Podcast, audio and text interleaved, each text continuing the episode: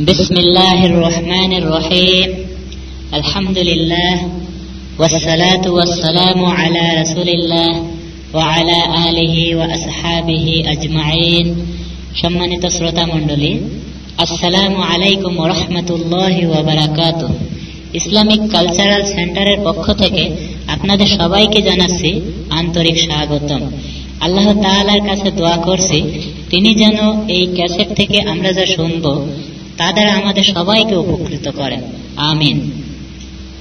আপনাদের অবগতির জন্য জানানো যাচ্ছে যে, আমাদের এই ইসলামিক সেন্টারে প্রতি মঙ্গলবার বাদ এসা দিনী বিষয়ে খুব গুরুত্বপূর্ণ আলোচনা হয়ে থাকে এবং প্রতি শুক্রবার বাদ জুমা তৌহিদ ও ফেকার ওপর স্পেশাল কোর্স হয়। এছাড়াও প্রতি শনিবার ও সোমবার রাত নটা থেকে আরবি ভাষা শেখার স্পেশাল কোর্স হয়। তাছাড়াও সেন্টারের লাইব্রেরিতে বিভিন্ন বিষয়ের উপর আলোচিত, অডিও ক্যাসেট ও বাংলায় অনুবাদিত ইসলামিক বই পুস্তকও প্রচুর পরিমাণে পাওয়া যায়। আলোচনা বিষয় ছাড়াও ইসলামের বিভিন্ন বিষয়ে আরও তথ্যের জন্য জানা, তথ্য জানার জন্য আপনাদের সবাইকে ইসলামিক কালচারাল সেন্টারের সহবান্ধব আমন্ত্রণ জানানো যাচ্ছে। আমাদের ঠিকানা হল Islamic cultural centre SICO, Dammam garden মসজিদের উত্তর পাশে। আমাদের টেলিফোন নাম্বার হল আট তিন দুই শূন্য শূন্য শূন্য চার এবং এক্সটেনশন নাম্বার হল দুই দুই পাঁচ। বাংলা বিভাগ শায়ক মতিউর রহমান সালাফি এবং ফ্যাক্স নাম্বার হল আট তিন দুই শূন্য শূন্য শূন্য পাঁচ। ডাক যোগাযোগের ঠিকানা Islamic cultural centre, post box number তিন আট ছয় পাঁচ এবং দাম্মাম নম্বর তিন এক চার আট এক। দাম্মাম সৌদি আরব। نحمده ونستعينه ونستغفره ونعوذ بالله من شرور أنفسنا ومن سيئات أعمالنا. من يهده الله فلا مضل له ومن يضلله فلا هادي له. وأشهد أن لا إله إلا الله وحده لا شريك له. وأشهد أن محمدا عبده ورسوله. صلى الله تعالى عليه وعلى آله وصحبه وسلم تسليما كثيرا. أما بعد فإن خير الحديث كتاب الله وخير الهدي هدي محمد صلى الله عليه وسلم. وشر الأمور محدثاتها وكل محدثة بدعة وكل بدعة ضلالة وكل ضلالة في النار. أما بعد فقد قال الله تعالى في كتابه الكريم أعوذ بالله من الشيطان الرجيم. بسم الله الرحمن الرحيم. الرجال قوامون على النساء بما فضل الله بعضهم على بعض وبما أنفقوا من أموالهم. فالصالحات حافظ قانتات حافظات للغيب بما حفظ الله. واللاتي تخافون نشوزهن فعيذوهن واهجروهن في المضاجع واهجروهن في المضاجع واضربوهن فإن أطعنكم فلا تبغوا عليهن سبيلا সম্মানিত ভাতৃমণ্ডলী প্রশংসা মতে আল্লাহ ফকরবুল আলমিনের যে আল্লাহ মানুষ জাতিকে সৃষ্টি করেছেন এবং মানুষ জাতিকে পৃথিবীতে সৃষ্টি করেছেন তার পৃথিবীকে আবাদ করে আল্লাহ ফকরবুল আলমিনের এবাদতের উদ্দেশ্যে। আল্লাহ ফকরবুল আলম প্রথম মানুষ হজরত আদম আলহ সালামকে সৃষ্টি করেন। তারপরে তার থেকেই তার জোড়া, তার সঙ্গী হজরত হাওয়া আলহাসালামকেও সৃষ্টি করেন এবং তাদের মাধ্যমে পৃথিবীতে অসংখ্য মানুষকে আল্লাহ ফকরবুল আলমিন সৃষ্টি করেছেন। দরুদ সালাম নাজিল হোক আমাদের প্রিয় নবী মোহাম্মদ রসুল্লাহ সাল্লাহ আলী আসাল্লামের প্রতি, যিনি এই মানব জাতিকে কল্যাণের পথ প্রদর্শন করেছেন। আজকের বিষয়বস্তু হচ্ছে স্বর্গীয় নারী সম্পর্কে। জান্নাতি রমণী কি বৈশিষ্ট্যের অধিকারী হলে মহিলা জান্নাতে যেতে পারবে এ সম্পর্কে?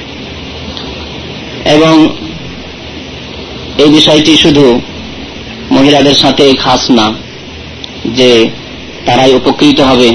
বরং আমাদের ভাইরা যারা মহিলাদের উপর নেতৃত্ব দিচ্ছেন অথবা আল্লাহ ফকরব্বর তাদেরকে নেতৃত্ব দান করেছেন, তাদেরও গুরু দায়িত্ব রয়েছে। তারা যদি তাদের এই দায়িত্ব যথাযথভাবে পালন না করে, তাহলে সেই উদ্দেশ্যটি হাসিল, অর্থাৎ জান্নাতের অধিকারী হওয়া কোনো মতেই সম্ভব না। অনেক সময় দেখা যায় যে একজন মহিলা হয়তো সতী, পরেশগার আল্লাহ আলী দিনদার, কিন্তু তার পিছনে বাধা হয়ে দাঁড়ায় তার স্বামী। তার দিনদারিতে বাধা সৃষ্টি করে, তার ধার্মিকতায় বাধা সৃষ্টি করে, তার পরেশগারিতে বাধা সৃষ্টি করে, তার নেক আমলে বাধা সৃষ্টি করে। অনেক সময় আমরা দেখেছি আমাদের পরিবেশে একজন ভালো পরিবেশের মেয়ে বিবাহ সাদী হয়ে তার স্বামী অসৎ হওয়ার কারণে তার নামাজ, রোজা, দিন এবং ইসলাম সম্পর্কে হয়তো অনেক জ্ঞান রাখত, সব কিছুই ভুলে যায়। এই জন্য প্রিয় নবী মোহাম্মদ রসোল্লাহ সাল্লাম বলেছেন আলমার ও আলা দিন খালিলেহি। বন্ধু, তার বন্ধুর ধর্মের ওপর বা চরিত্রের ওপর থাকে। এক বন্ধু অপর বন্ধুর সাথে বন্ধুত্ব রাখলে তার চরিত্রকে গ্রহণ করে, তার আদর্শ গ্রহণ করে। তার আচার ব্যবহারকে গ্রহণ করে গ্রহণ করে নেই। যখনই স্বামী খারাপ হবে, তখন স্বাভাবিক আল্লাহ যদি বিশেষ দয়া এবং রহমতের দৃষ্টি না দেন তার দিকে, তাহলে সেই মহিলাও অসৎ হয়ে পড়বে। তো আল্লাহ ফকরবুল আলমিন কোরআন করিমের সুরায় নিসার চৌত্রিশ নম্বর আয়াতের সাদ করেছেন, আর রেজাল কৌয়ামুন আলম নিসা। পুরুষদেরকে আল্লাহ ফকরবুল আলমিন নারীদের উপর নেতৃত্ব দান করেছেন। কৌয়াম বলা হয়েছে পুরুষদেরকে। অর্থাৎ দায়িত্বভার গ্রহণ করতে হবে পুরুষদেরকে। নারীদের ওপর গুরু দায়িত্ব নেই। তার দায়িত্ব খুব সীমিত।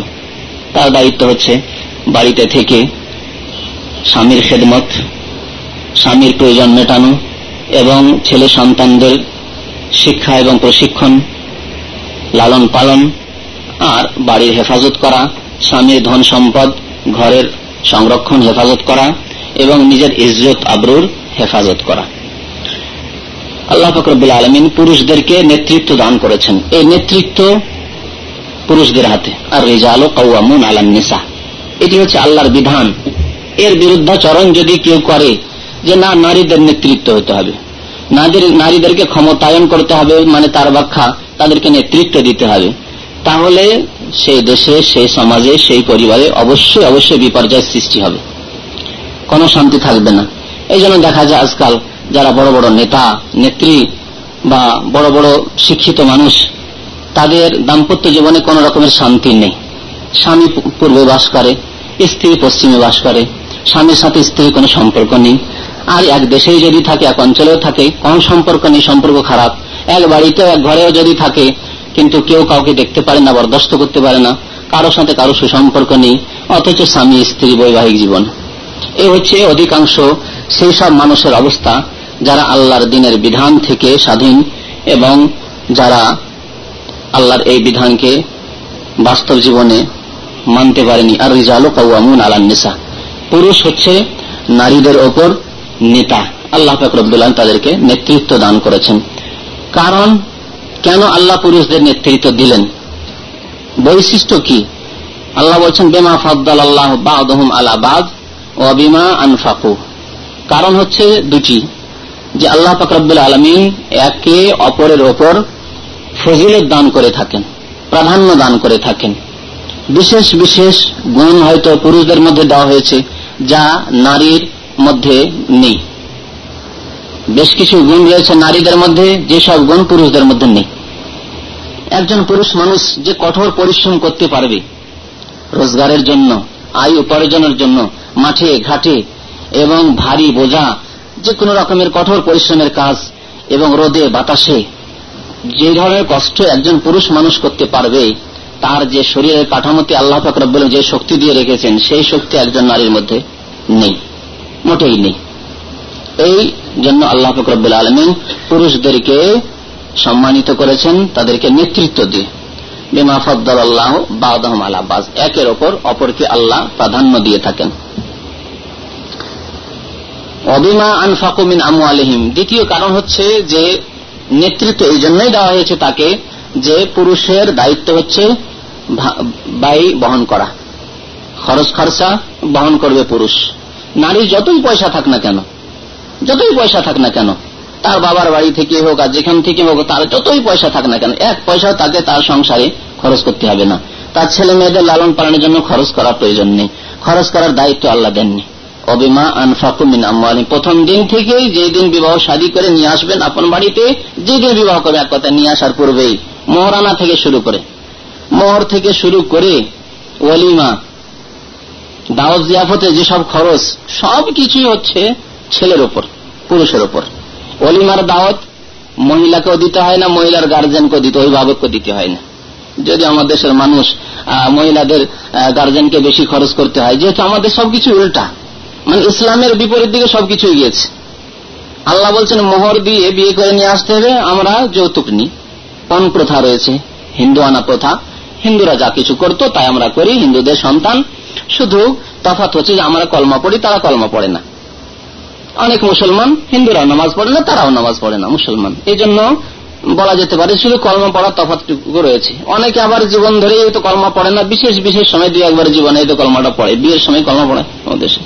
বিয়ে যখন ইজাব কবুল করায়, তখন কলমা পড়ায়, এই সময় কলমা পড়ে। যখন বাপ মরছে, মা মরছে, তখন এই কলমা পড়ো কলমা পড়ো, মারা যাচ্ছে, কলমা পড়ো, এই বিশেষ সময় কলমা পড়ে। তো এই কিছু ধর্মীয় অনুষ্ঠানকে মনে করা হয় যে ধর্ম বা দিন? তো আল্লাহ ফকরবুল আলমিন পুরুষদেরকে নেতৃত্ব এই জন্য দিয়েছেন যে তাদের দায়িত্ব হচ্ছে বাই বহন করা, খরচ খরচা বহন করবে পুরুষ। মোহর দিয়ে নিয়ে আসবে অলিমার দাওয়াত দিবে পুরুষ। বউকে অলিমার দাওয়াত দিতে হয় না, তার অভিভাবক, মেয়ের গার্জেনকেও অলিমার দাওয়াত দিতে হয় না। আর যৌতুক তো হিন্দুদের প্রথা এবং স্পষ্ট, জুলম, হারাম, আল্লাহ ফকরবুল আলমিন এসব বাতিল পন্থাই অন্যের মালকে আত্মসাত করাকে হারাম বলে ঘোষণা করেছেন। ওলা তাকুল আম্মালাকুম বাতিল। তারপরে আল্লাহ ফকরবুল সেই আয়াতে বলছেন ফসলে হাত সতী নারী, নেক নারী যারা, নেক পরেজগার সলেহাত, বহু বচন সলেহার সলেহা মানে সতী, যার মধ্যে সততা রয়েছে। আর সতী মানে আমাদের দেশে এক শ্রেণির মানুষ শুধু বুঝে তার ইজ্জত আবরুর ক্ষেত্রে সতী। না না। সবকিছুই তো সত্যি। তার তহিদে সে সতী। তহিদে সততা রয়েছে, অর্থাৎ শির্ক নেই। মাজার পূজারি মহিলা না, পীর পূজারি মহিলা না। সলেহাত। সলেহাতের প্রথম আরম্ভ হয় তহিদ থেকে, আল্লাহর একত্ববাদ থেকে। আল্লাহর একত্ববাদ তার মধ্যে রয়েছে শির্কের গন্ধ নেই। রাসুল্লাহামের আদর্শ বাস্তবায়ন করে তার মধ্যে বিদাত নেই। না মিলাদের বিদাত, না ওই আপনার শয়ে ক্ষীর হালুয়া পুরীর বিদাত, না আর কিছু। না নামাজে বিদাত, না হজ জাকাতে বিদাত, না রোজায় বিদাত, না জীবনে, পারিবারিক জীবনে বিদাত, না সামাজিক জীবনে বিদাত, না রাজনীতিতে বিদাত। ফসলে হাত সতী মহিলা এইরকম ইজ্জতের ইজ্জত আবরুর হেফাজতের ক্ষেত্রেও সলে হাত সতী। ফসলে হাত সতী নারী কারা? কানে তাতুন, আল্লাহ বলছেন কানে তাতুন। যারা যেসব মহিলা হচ্ছে আনুগত্যকারিনী আনুগত্যকারিনী কানে তাতুন। কার আনুগত্য করে? স্বামীর আনুগত্য করে। যখন স্বামীর দায়িত্বে চলে আসে, তখন স্বামীর আনুগত্য করে। স্বামীর দায়িত্বে আসার পূর্ব পর্যন্ত তার অভিভাবক যে রয়েছে, সারা এই অভিভাবক বাপ বাপ না থাকলে ভাই বা দাদা তাদের আনুগত্য করে। ফসলে হাত ও কানে তা বিরুদ্ধাচরণ করে না। তাদের কথার বাইরে যায় না। তারা যদি শরীয়তের কথাবার্তা বলে, তাহলে সেসব কথার বাইরে যায় না। সেসব কথার গণ্ডিতেই থাকে। হাত কানে তাতুন সতী নারীর প্রথম বৈশিষ্ট্য আল্লাহ বলছেন কানে তাতুন আনুগত্যকারিনী হয় বিরুদ্ধাচরণকারিনী হয় না। গাইব। আল্লাহ আরেকটি গুণ বলছেন যে, স্বামীর অনুপস্থিতিতে যখন উপস্থিত থাকে না বাড়িতে, তখন হেফাজতকারিনী হয়। যারা সতী নারী, তারা হেফাজতকারিনী হয়। কিসের হেফাজত করে? স্বামীর ধন সম্পদের হেফাজত করে। তার অপব্যবহার করে না। নিজের বাবার বাড়িতে পাচার করে না। হ্যাঁ অন্য কোন তার বন্ধু বান্ধব নেই যে তাদের ঘরে পাচার করবে? না। হাফেজাতুন, হেফাজতকারিনী, ধন সম্পদের, তার ঘর বাড়ির তার ছেলে সন্তানদের, স্বামীর ছেলে সন্তানদের, তার থেকে হোক বা অন্য কোন স্ত্রী থেকে হোক, স্বামীর সন্তান, তাদের হাফেজাতুন লিল গাইব। যখন স্বামী উপস্থিত নেই, স্বামী উপস্থিত আছে চোখের সামনে তো অনেকে ভয়ে ভয়ে হেফাজত করে। তাই না? কিন্তু আল্লাহ বলছেন হাফেজাতুন লিল গাইব, হয়তো স্বামী উপস্থিত নেই। স্বামী বিদেশে, ঘরের বাইরে মাঠে ঘাটে কাজে গিয়েছে, চাকরিতে গেছে, দশ ঘণ্টার জন্য ডিউটিতে বারো বাসা থেকে চলে গেছে। হাফেজাতুন লিল গাইব স্বামীর অনুপস্থিতিতে হেফাজতকারিনী, ধন সম্পদের হেফাজত করে বাড়ি ঘরের হেফাজত করে স্বামীর, তারপরে ছেলে সন্তানদের হেফাজত করে স্বামীর, তারপরে হেফাজত করে নিজের ইজ্জত আবরুর, যেহেতু তার ইজ্জত আবরু স্বামীর জন্য খাস। আল্লাহ ফকরবেন স্বামীর জন্য জায়েজ করেছেন, অন্য কারোর জন্য জায়েজ না। তার মুখমন্ডলকে উন্মুক্ত করা কারোর জন্য স্বামী ছাড়া জায়েজ না, এবং মাহরাম ছাড়া। সুতরাং এসব জিনিসের হেফাজত করে। হাফিজাতুল গাইব এর সাথে সাথে সুরক্ষণ করে কিসের? যদি কোনো ভেদের কথা থাকে, রহস্যের কথা থাকে, শুধু স্বামী স্ত্রীর মধ্যে সেসব কথাবার্তা রয়েছে। বাইরে সেসব কথা প্রকাশ করা যাবে না। প্রকাশ করলে স্বামীর ক্ষতি হবে, অথবা স্বামী অসন্তুষ্ট হবেন, বা এগুলো বাঞ্ছনীয়, প্রকাশ করা বাঞ্ছনীয় না। এরকম রাজের কথা, ভেদের কথা, রহস্যের কথা যদি গুপ্ত কথাবার্তা হয়, যে কোনো কথাই হোক সেসব আর্থিক দিক থেকে হোক, বা স্বামী স্ত্রীর এই বৈবাহিক জীবনে সেসব গুপ্ত কথাবার্তাই হোক, হাফেজাতুল সেগুলোর সুরক্ষা করবে। সুরক্ষা করবে। হাফেজাতুল গায়েব কথাটি মধ্যে ব্যাপকতা রয়েছে, অত্যন্ত ব্যাপকতা রয়েছে। অনেক মাসালা মাসাইল দিনের চলে আসবে এই একটি কথার মধ্যে হাফেজাতুল গায়েব বেমা হাফেজ আল্লাহ, যেহেতু আল্লাহ ফকরবুল্লা আলমী এই সুরক্ষা দায়িত্ব নিয়েছেন এবং তার আদেশ করেছেন। জান্নাতি মহিলাদের বৈশিষ্ট্য সম্পর্কে কয়েকটি হাদিস আপনাদের সামনে পেশ করব, যে এই ধরনের মহিলাগুলি জান্নাতি অধিকারী হবে এবং তারপরে বেশ কিছু পাপ রয়েছে বা অন্যায় কাজ রয়েছে, যেসব অন্যায় কাজ করলে জাহান নামে যেতে হয় মহিলাদেরকে, সে সম্পর্কে আলোকপাত করব ইনশাআল্লাহ তারা এ সম্পর্কে প্রিয় নবী মোহাম্মদ রসুল্লাহ সাল্লাহ আলি সাল্লামের হাদিসে অনেক আলোচনা হয়েছে বিস্তারিত। আর বিশেষ করে স্বামী স্ত্রীর হক সম্পর্কে, স্বামী স্ত্রী স্বামীর ওপর স্ত্রীর হক, স্ত্রীর ওপর স্বামীর হক এই বিষয় নিয়ে বিস্তারিত একটি আলোচনা প্রয়োজন এই আজকে সেই আলোচনার দিকে যাব না। যেহেতু এই সম্পর্কে আমাদের একটি ক্যাসেট রয়েছে, আমাদের ইসলামিক সেন্টারে আপনি লাইব্রেরিতে পাবেন। স্বামী স্ত্রীর হক বলে এই ক্যাসেটটি রয়েছে। আল্লাহ বাকরবে আল কোরআন ইসাদ করেছেন, ওয়ালাহুন্না মিসিউল্লাহি আলাইহিন্না বিল মারুফ যেমন স্বামীর হক রয়েছে, স্ত্রীর ওপর প্রাপ্য রয়েছে, হক রয়েছে, তেমন স্ত্রীর হক রয়েছে স্বামীর ওপর। তবে ওয়ালির রিজালে আলাইহিন্না দারাজা, আল্লাহ পুরুষদেরকে মর্যাদা দান করেছেন। নেতৃত্বের মর্যাদাটি স্বামীর শুধু রয়েছে, বাকি হকের দিক দিয়ে, প্রাপ্যের দিক দিয়ে সমান সমান হক রয়েছে, ন্যায্য অধিকার রয়েছে। নবী মোহাম্মদ রসুল্লাহ সাল্লাহ আলী হাসাল্লাম স্বামীর মর্যাদা সম্পর্কে বলতে গিয়ে তিরমিজির হাদিস, হাদিসটি হাসান, সহি বলেছেন আম তিরমিজি। বলছেন, লাউ আমেরান আহাদান ইয়াসজুদ আহাদিন, লা আমার তুলমার আতা আমি যদি কোনো ব্যক্তিকে গায়রুল্লাহকে আল্লাহ ছাড়া অন্যকে সেজদা করার আদেশ দিতাম কোন অনুমতি থাকতো, ছাড় থাকতো যে আল্লাহ ছাড়া অন্যকে সাজদা করা যায়। আল্লাহ ছাড়া রসুলকে সাজদা করা যায়। আল্লাহ ছাড়া পীরকে সাজদা করা যায়। আল্লাহ ছাড়া কবর মাজারকে সেজদা করা যায় যায় না। কোনো কাউকে সেজদা করা যায় না। এমনকি স্বামীকেও সেজদা করা যায় না। আল্লাহ ছাড়া অন্য কাউকে সেজদা করার কোন অবকাশ যদি থাকতো, ইসলামে গুঞ্জাইশ থাকতো আমার তুলমার আতা আন্তাসুদালে জিহা স্ত্রীকে বলতাম যে, তোমার স্বামীকে তুমি সেজদা করো। যদি কোনো ছাড় পাওয়া যেত, তো প্রথম ছাড় হতো স্ত্রীর জন্য যে স্বামীকে সেজদা করতে হবে। কেন? যে আল্লাহ ফকরবুল আলমিন তোমার স্বামীর মর্যাদা দান করেছেন। সুতরাং এই মর্যাদা আর প্রকাশ করার জন্য তোমার জন্য সেজদা করা বৈধ। কিন্তু বৈধ না। সেজদা আল্লাহ ছাড়া। না সূর্যের জন্য সেজদা রয়েছে, না চাঁদের জন্য। বরং সারা পৃথিবী যে সত্তা আল্লাহ ফাকরুল আলমী সৃষ্টি করেছেন, তার জন্য শুধু সেজদা খাস। সুতরাং আমাদের বিদাতি এক শ্রেণির লোকেরা, কবর পূজারীরা, তারা বলে যে সেজদা দুই প্রকার। কবর পূজারী বলে সেজদা দুই প্রকার, সেজদা তাজিমের, সেজদা এবাদত। এই যে ভাগ কোথায় পেল যার কোন ইসলাম স্থান নেই। সেজদা তাজিম মানে সম্মান সূচক সেজদা, তো সম্মানের জন্য সেজদা করা যায়, পীর সাহেবকে করা যায়। কবর মাজারকে করা যায়, আল্লাহর অলিদেরকে করা যায়, রসুলের কবরের কাছে করা যায়, তাদের কাছে। আর এবাদতের সেজদা আল্লাহর কাছে খাস। যার কোন স্থান ইসলামের নেই। এই ভাগ ইসলামের না কোরআনে রয়েছে, না নবী কামি সাল্লাহ হাদিসে রয়েছে।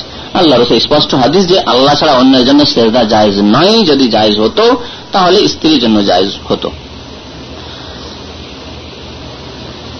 নবী মোহাম্মদ রসুল্লাহ সাল্লাহ আলি সাল্লাম আরও এরশাদ করেছেন যে আদুনিয়া কুল্লোহা মাতাউন ওয়া খায়র মাতাই দুনিয়া আলমার আতুসালিহা পৃথিবীর যা কিছু মানুষের সামনে রয়েছে, তা মানুষের ভোগের জন্য। যা কিছু আল্লাহ সৃষ্টি করেছেন পৃথিবীতে মানুষের উপকারের জন্য। খালাকালাকু মাহফিল আরবে জামিয়া আল্লাহ বলছেন, জমিনে যা কিছু সৃষ্টি করেছি, তোমাদের জন্য।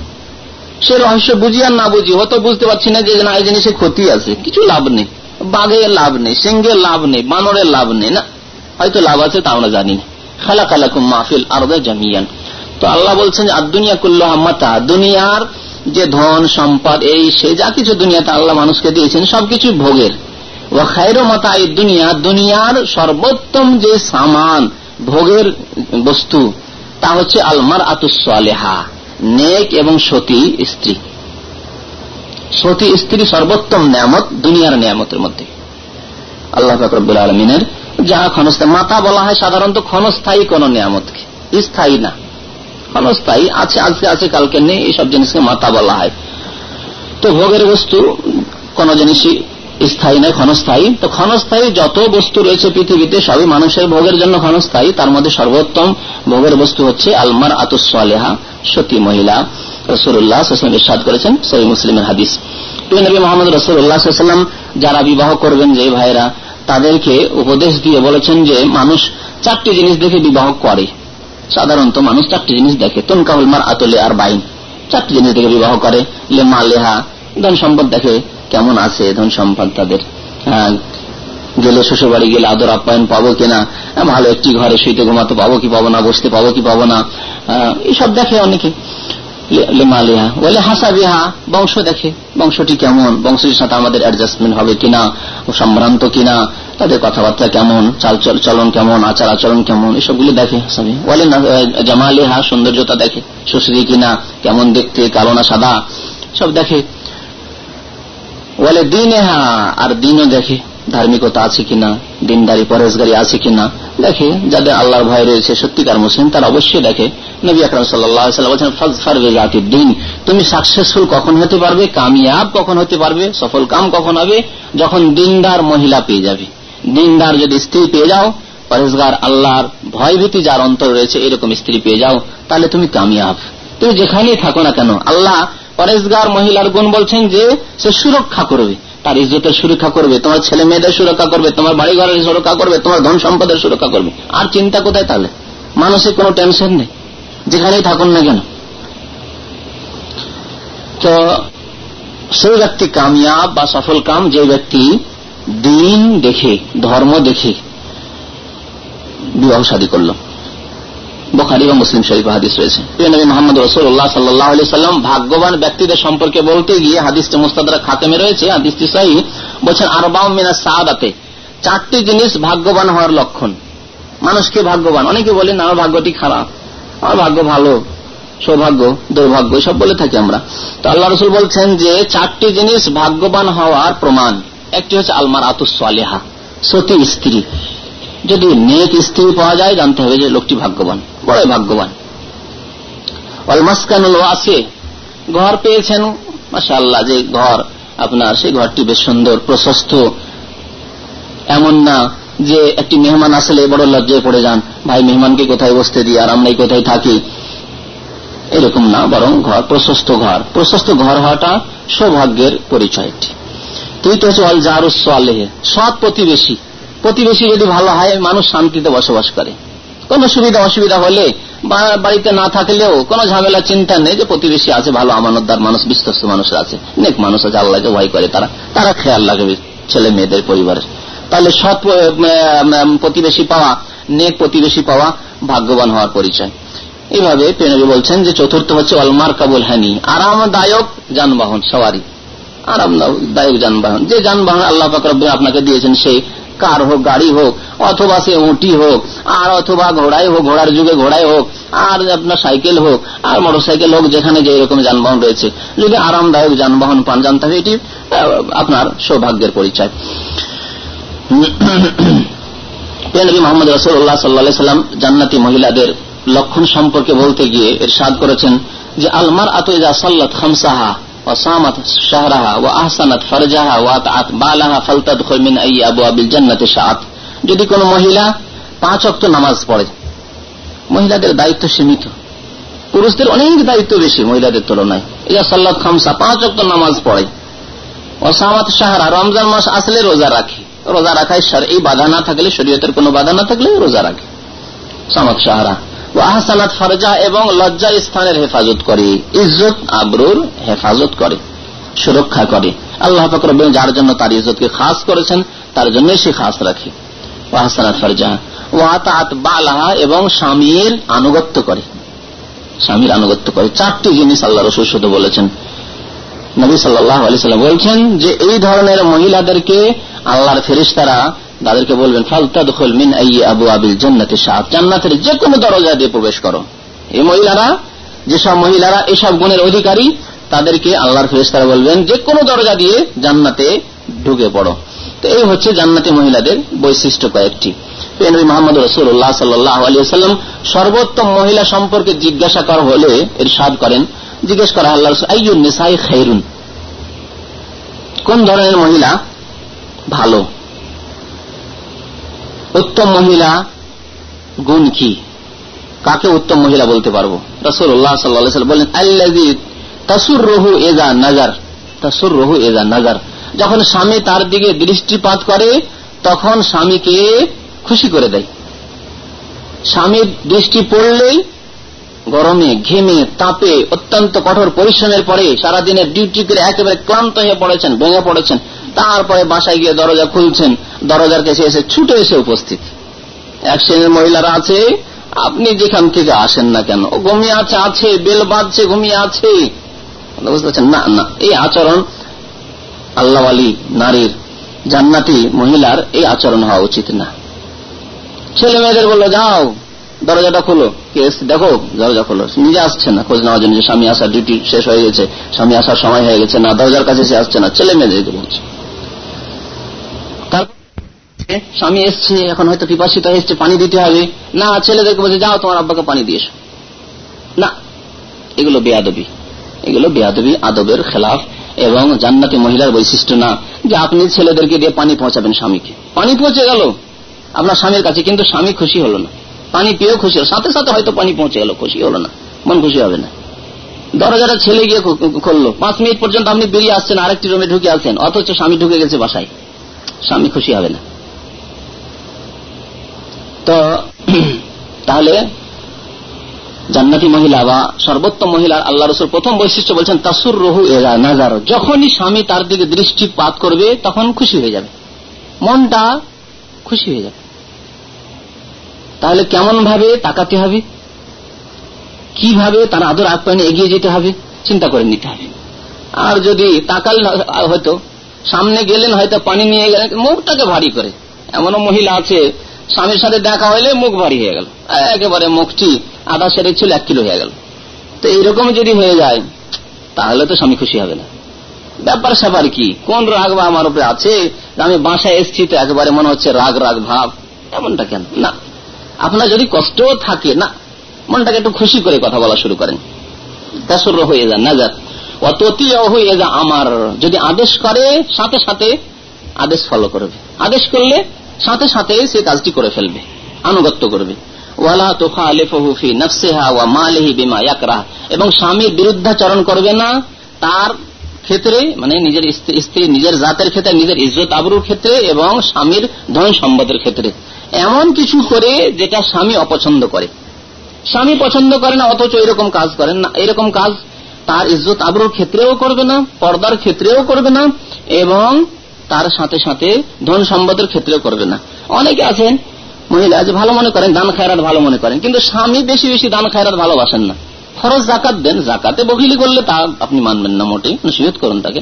কিন্তু নফল দান খায়রাত, নফল দান খায়রাতের ক্ষেত্রে স্বামীকে এখতিয়ার আছে, স্বামীর ধন সম্পদ। স্বামী দান না করলে আপনার এই অধিকার তো আইন যে স্বামীর ধন সম্পদ আপনি দান করতে থাকবেন।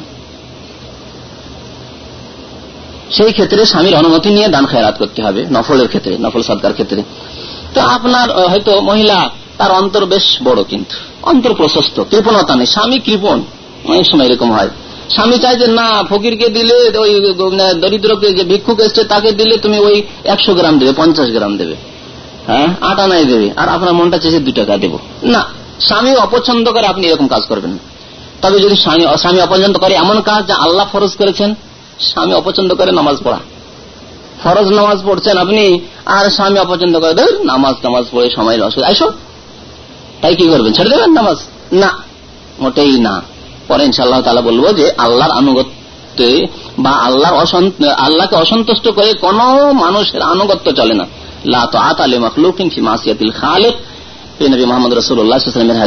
বিভিন্ন কিতাব হাদিসটি রয়েছে। আবু দাউদ শাহী অন্য হাদিসে, যে কোন সৃষ্টির কোন সৃষ্টির আনুগত্য করা যাবে না, আল্লাহর নাফরমানি করে বিরুদ্ধাচরণ করে। ফরজের ক্ষেত্রে, অজেবাতের ক্ষেত্রে, যেগুলো জরুরি ডিটু সেই ক্ষেত্রে। কিন্তু আপনি সুন্নত নফল পড়বেন। নফল পড়বেন আপনি। নফলের ক্ষেত্রে অনুমতি নিতে হবে। নফলের ক্ষেত্রে অনুমতি নিতে হবে। বা নফল কাজ করছেন আপনি, বাড়তি কাজ করছেন, স্বামী ডাক দিল, নফল ছেড়ে দিতে হবে নাকি নফল কাজ ছেড়ে দিতে হবে। কোরআন তেলাওয়াত করছেন, নফল কাজ, ফরজ কাজ না কোরআন তেলাওয়াত করা? কোরআন তেলাওয়াত করছে মহিলা, আর স্বামী ডাক দিচ্ছে বা স্বামীর প্রয়োজন আছে। কোরআন তেলাওয়াত আপনাকে ছেড়ে দিতে হবে। স্বামী আছে, কোরআন তেলাওয়াত এখন করিয়েন না আপনি। স্বামীকে খুশি রাখুন। স্বামী যদি পছন্দ বেমা রাহ পছন্দ না করে। আর যদি স্বামী বলে যে, না না, অসুবিধা না, আমি বাসাতে থাকলে তুমি কোরআন তেলাওয়াত করো তাহলে কোনো অসুবিধা নেই। তো ওলা তো খালেফি নাফসিহা। মহিলা, উত্তম মহিলা, সে যে ব্যক্তি তার নাফসের ক্ষেত্রে, অর্থাৎ তার ইজ্জত, আবরুর ক্ষেত্রে স্বামীর বিরুদ্ধাচরণ করবে না। ইজ্জতের হেফাজত ক্ষেত্রে। অনেক সময় দেখা যায়, শরীয়তের ক্ষেত্রে যেখানে শরীয়তের পক্ষ থেকে না যায়, স্বামী বললেও তো শোনা যাবে না। যেমন, অপর পুরুষের সাথে খোলাখুলি সামনে সামনাসামনি বসে কথা বলা, অথবা মুখমন্ডল খুলি কথা বলা। স্বামী যদি বলে যে অসুবিধা নেই, আমার তো বন্ধু মানুষ, আমাদের পরিবেশে এরকম হয়। অনেক মানুষ, নামাজি মানুষ, কিন্তু বলে যে আমার বন্ধু বান্ধব আসলে আমার স্ত্রী সবার সাথে কথাবার্তা বলে। গৌরবের সাথে বলে, মনে হচ্ছে ভালো গুণ তার স্ত্রী। খুব ভালো গুণ এটি। আমার স্ত্রী, আমার বলা রয়েছে, আমার অনেক ভাইদের কাছে এরকম কথাবার্তা আমরা শুনেছি, যে আমার স্ত্রীকে বলা, যদি আমার বন্ধু বান্ধব হয়, তাহলে অসুবিধা নাই, তার সাথে কথাবার্তা বলবে, তার আদর আপ্যায়ন করবে, তাকে খাবার দাবার দেবে। না। ইসলাম বলছে না যে এইরকম। ঠিক আছে, ছেলেদের মাধ্যমে আপনার বন্ধু বান্ধব আছে, ঠিক আছে, তাদের আদর আপ্যায়ন করা যেতে পারে, কিন্তু আপনার স্ত্রী তাদের সামনে গিয়ে ইসলামের বিরোধিতা করে, শরীয়তের বিরোধিতা করে, স্বামীর কথা শুনবে না, মোটেই শুনবে না এই ক্ষেত্রে। তবে কতকগুলো ক্ষেত্র রয়েছে, যেমন হয়তো আপনার স্ত্রী বা মহিলা যে রয়েছে, তার ভাই আছে। তার ভাই আছে। স্বামী কিন্তু এত ঘন ঘন আসা পছন্দ করে না। ভাইয়ের বোনের বাসায় আসার জন্য অনুমতির প্রয়োজন হওয়া উচিত না। প্রয়োজন যেহেতু আত্মীয় এবং আত্মীয়তার সাথে সুসম্পর্ক রাখতে হবে। এই ক্ষেত্রে ঠিক আছে, নিয়ম মতো আসতে হবে, কিন্তু খুব ঘন ঘন আশাহাসি করে, বোনের আশাহাসি করে বোনের বাড়ি, যেটা স্বামী পছন্দ করে না। চাই পছন্দ করে না। দুই দিন, তিন দিন, চার দিন থাকবে আর খাবে দাবে, বোনেরা স্ত্রী, বোন, এটা পছন্দ করে না। শ্যালকরা এখানে থাকবে, আর ঘন ঘন আসবে ডিস্টার্ব করবে এটা পছন্দ করে না স্বামী। সেই ক্ষেত্রে স্ত্রীকে খেয়াল রাখতে হবে। যেহেতু এটি তাদেরকে আসতে দেওয়া, আমার ভাইদেরকে, বোনদেরকে, সেই মহিলার আসতে দেওয়াটা জরুরি, অজীব কাজ না। আর হারামও না, যা জায়েজ। ভালো কাজ বলা যেতে পারে মুস্তাহ ভালো কাজ। আত্মীয়দের সঙ্গে দেখা সাক্ষাৎ, ভালো কাজ। এই ক্ষেত্রে স্বামীকে সন্তুষ্ট রাখতে হবে, দেখতে হবে স্বামী কতটা পছন্দ করে। সপ্তাহে একবার আসা পছন্দ করে, যেন মাসে একবার আসা পছন্দ করে, দৈনিক একবার আসা পছন্দ করে, না সকাল সন্ধ্যা আসলে বিরক্ত হয়। খেয়াল রাখতে হবে। এই ক্ষেত্রে রসুল্লাহ এই কথাটি বলেছেন যে, তার ইজ্জত আবরুর ক্ষেত্রে এবং ধন সম্পদের ক্ষেত্রে এমন কোন কাজ করবে না যেটা স্বামী অপছন্দ করে। হাদিসটি নাসাইতে রয়েছে, হাদিসটি সহি। পেনবী মোহাম্মদ রসুল্লাহ সাল্লাহ আলী আসাল্লাম বলছেন যে রাহিম আল্লাহ ইমরান সেই পুরুষের উপর আল্লাহ দয়া করে যে ব্যক্তি কি করে, রাতে উঠে, রাতে জাগে। সাল্লামিন আল্লাহ রাতে জেগে নামাজ পড়ে তাহাজুদের নামাজ পড়ে, অথবা দুই রাকাতে নামাজ পড়ল, এমনি নাফল নামাজ চলল। ফাই কাজা আহ্লাহ, নিজে নামাজ পড়ার পর স্ত্রীকে জাগিয়ে দিল। স্ত্রীকে বলে, নামাজ পড়ো তুমি নামাজ পড়ো।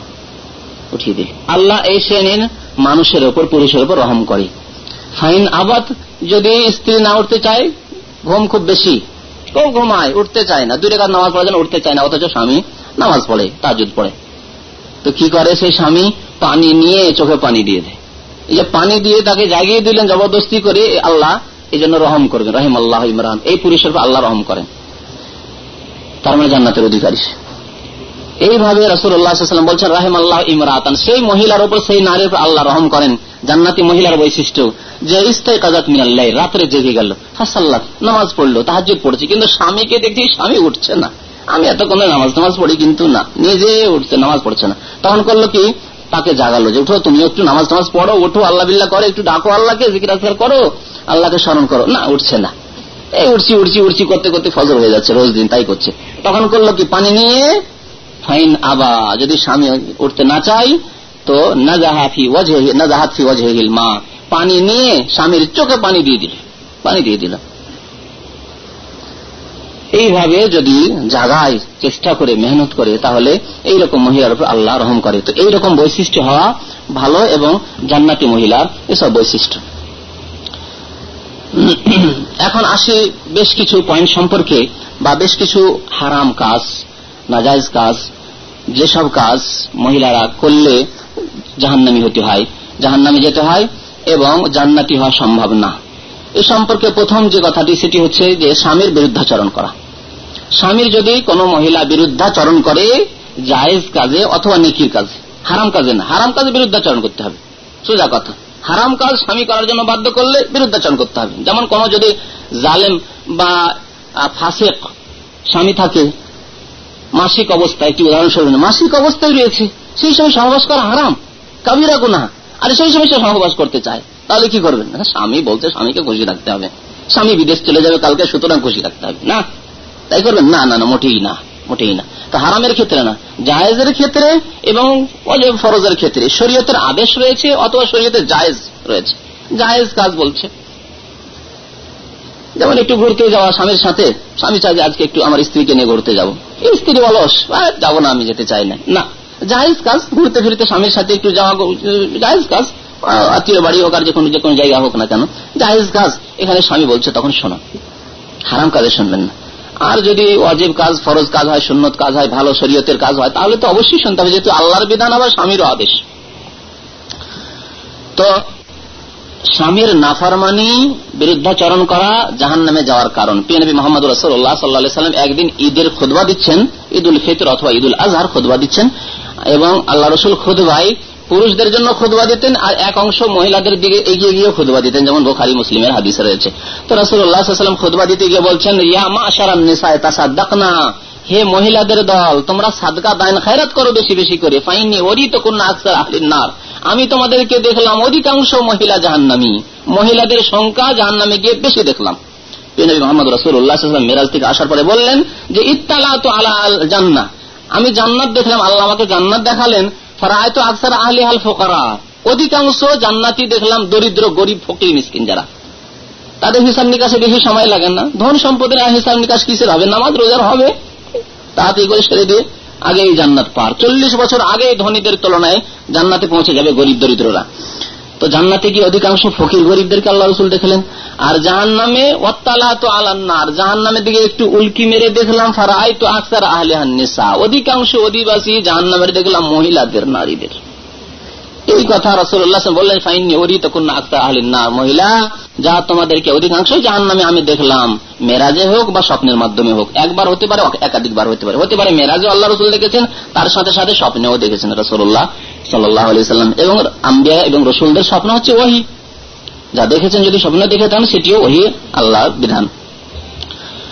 তখন একজন মহিলা, বয়সিকা মহিলা, এবং দেখতে অত সুন্দরী না, সেই মহিলাটি দাঁড়াল ধরনের। এই মহিলা দাঁড়িয়ে যাওয়ার পরে জিজ্ঞেস করল, ইয়া রসুল আল্লাহ অভিমা যায় ইয়া রসুল আল্লাহ এর কারণ কি? আমরা অধিকাংশ জাহান নামে কেন যাব? রাসুল্লাহ বললেন যে তোমাদের দুটি কারণ জাহান নামে যাওয়ার। অধিকাংশ মহিলাদের জাহান নামে যাওয়ার দুটি গুরুত্বপূর্ণ কারণ। তুকসের না লানা নাল আশির তোমরা বেশি বেশি গালাগালি করো। ধৈর্য কম মহিলা জাতির তো। একটা ছেলে যদি ভুল করে দেয়, আর ভুল করে দিয়ে ক্ষতি হয়ে গেল ছেলেটি। ভালো হয়েছে তো, ভালো হয়েছে। বলে না।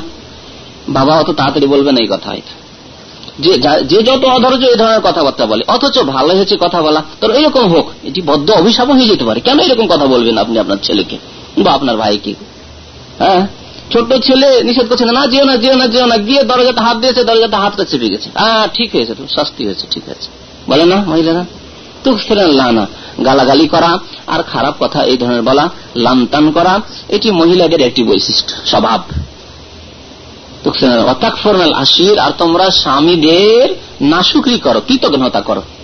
স্বামীর সুক্রিয়া আদায় করা তোমাদের স্বভাব না মহিলাদের অধিকাংশের এই স্বভাবটি বলা হয়েছে। এর বিস্তারিত আলোচনা আরেকটি হাদিসে করেছেন যে, মহিলাদের স্বভাব হচ্ছে, প্রাকৃতিগত স্বভাব হচ্ছে যে, সারা জীবন যদি তাকে সুখে রাখেন, আর যদি এক এক বছর দুর্ভিকর বছর হয়ে যায়, ভালো কাপড় চোপড় দিতে পারলেন না। ভালো লেবাস পোশাক দিতে পারলেন না। ভালো খাবার দাবার দিতে পারছেন না। খুব ভালোই খাবার দাবার দিচ্ছিলেন। অথবা নিজেই অসুস্থ হয়ে পড়ে গেলেন। তারপর আর ভালো কিছু দিতে পারছেন না। লেবাস পোশাক ভালো দিতে পারছেন। আর না ইনকাম রয়েছে যে ভালো খাবার দাবার দিতে পারছেন। তখন, ও, সারা জীবন কষ্ট আর কষ্ট। সারা জীবনের সুখ শান্তি সব ভুলে গেল। আর জীবন কষ্ট আর কষ্ট। কোনোদিন এসে এই বাড়িতে সুখই পেলাম না। তোমার বাড়িতে এসে কোনদিন সুখই পেলাম না। তোমার মায়ের জ্বালা আর তোমার বাবার জ্বালা, তোমার ভাই বোনদের জ্বালা। বলে না বলে না মহিলারা তখন আশির স্বামীর না, শুক্রি করে। শুক্রিয়া আদায় করতে হবে। আল্লাহর শুক্রিয়া আদায় করতে হয় মানুষের শুক্রিয়া আদায় করতে হয়। রাসুল্লাহ বলেছেন, যে ব্যক্তি মানুষের শুক্রিয়া জ্ঞাপন না করে সে আল্লাহর শুক্রিয়া আদায় করল না।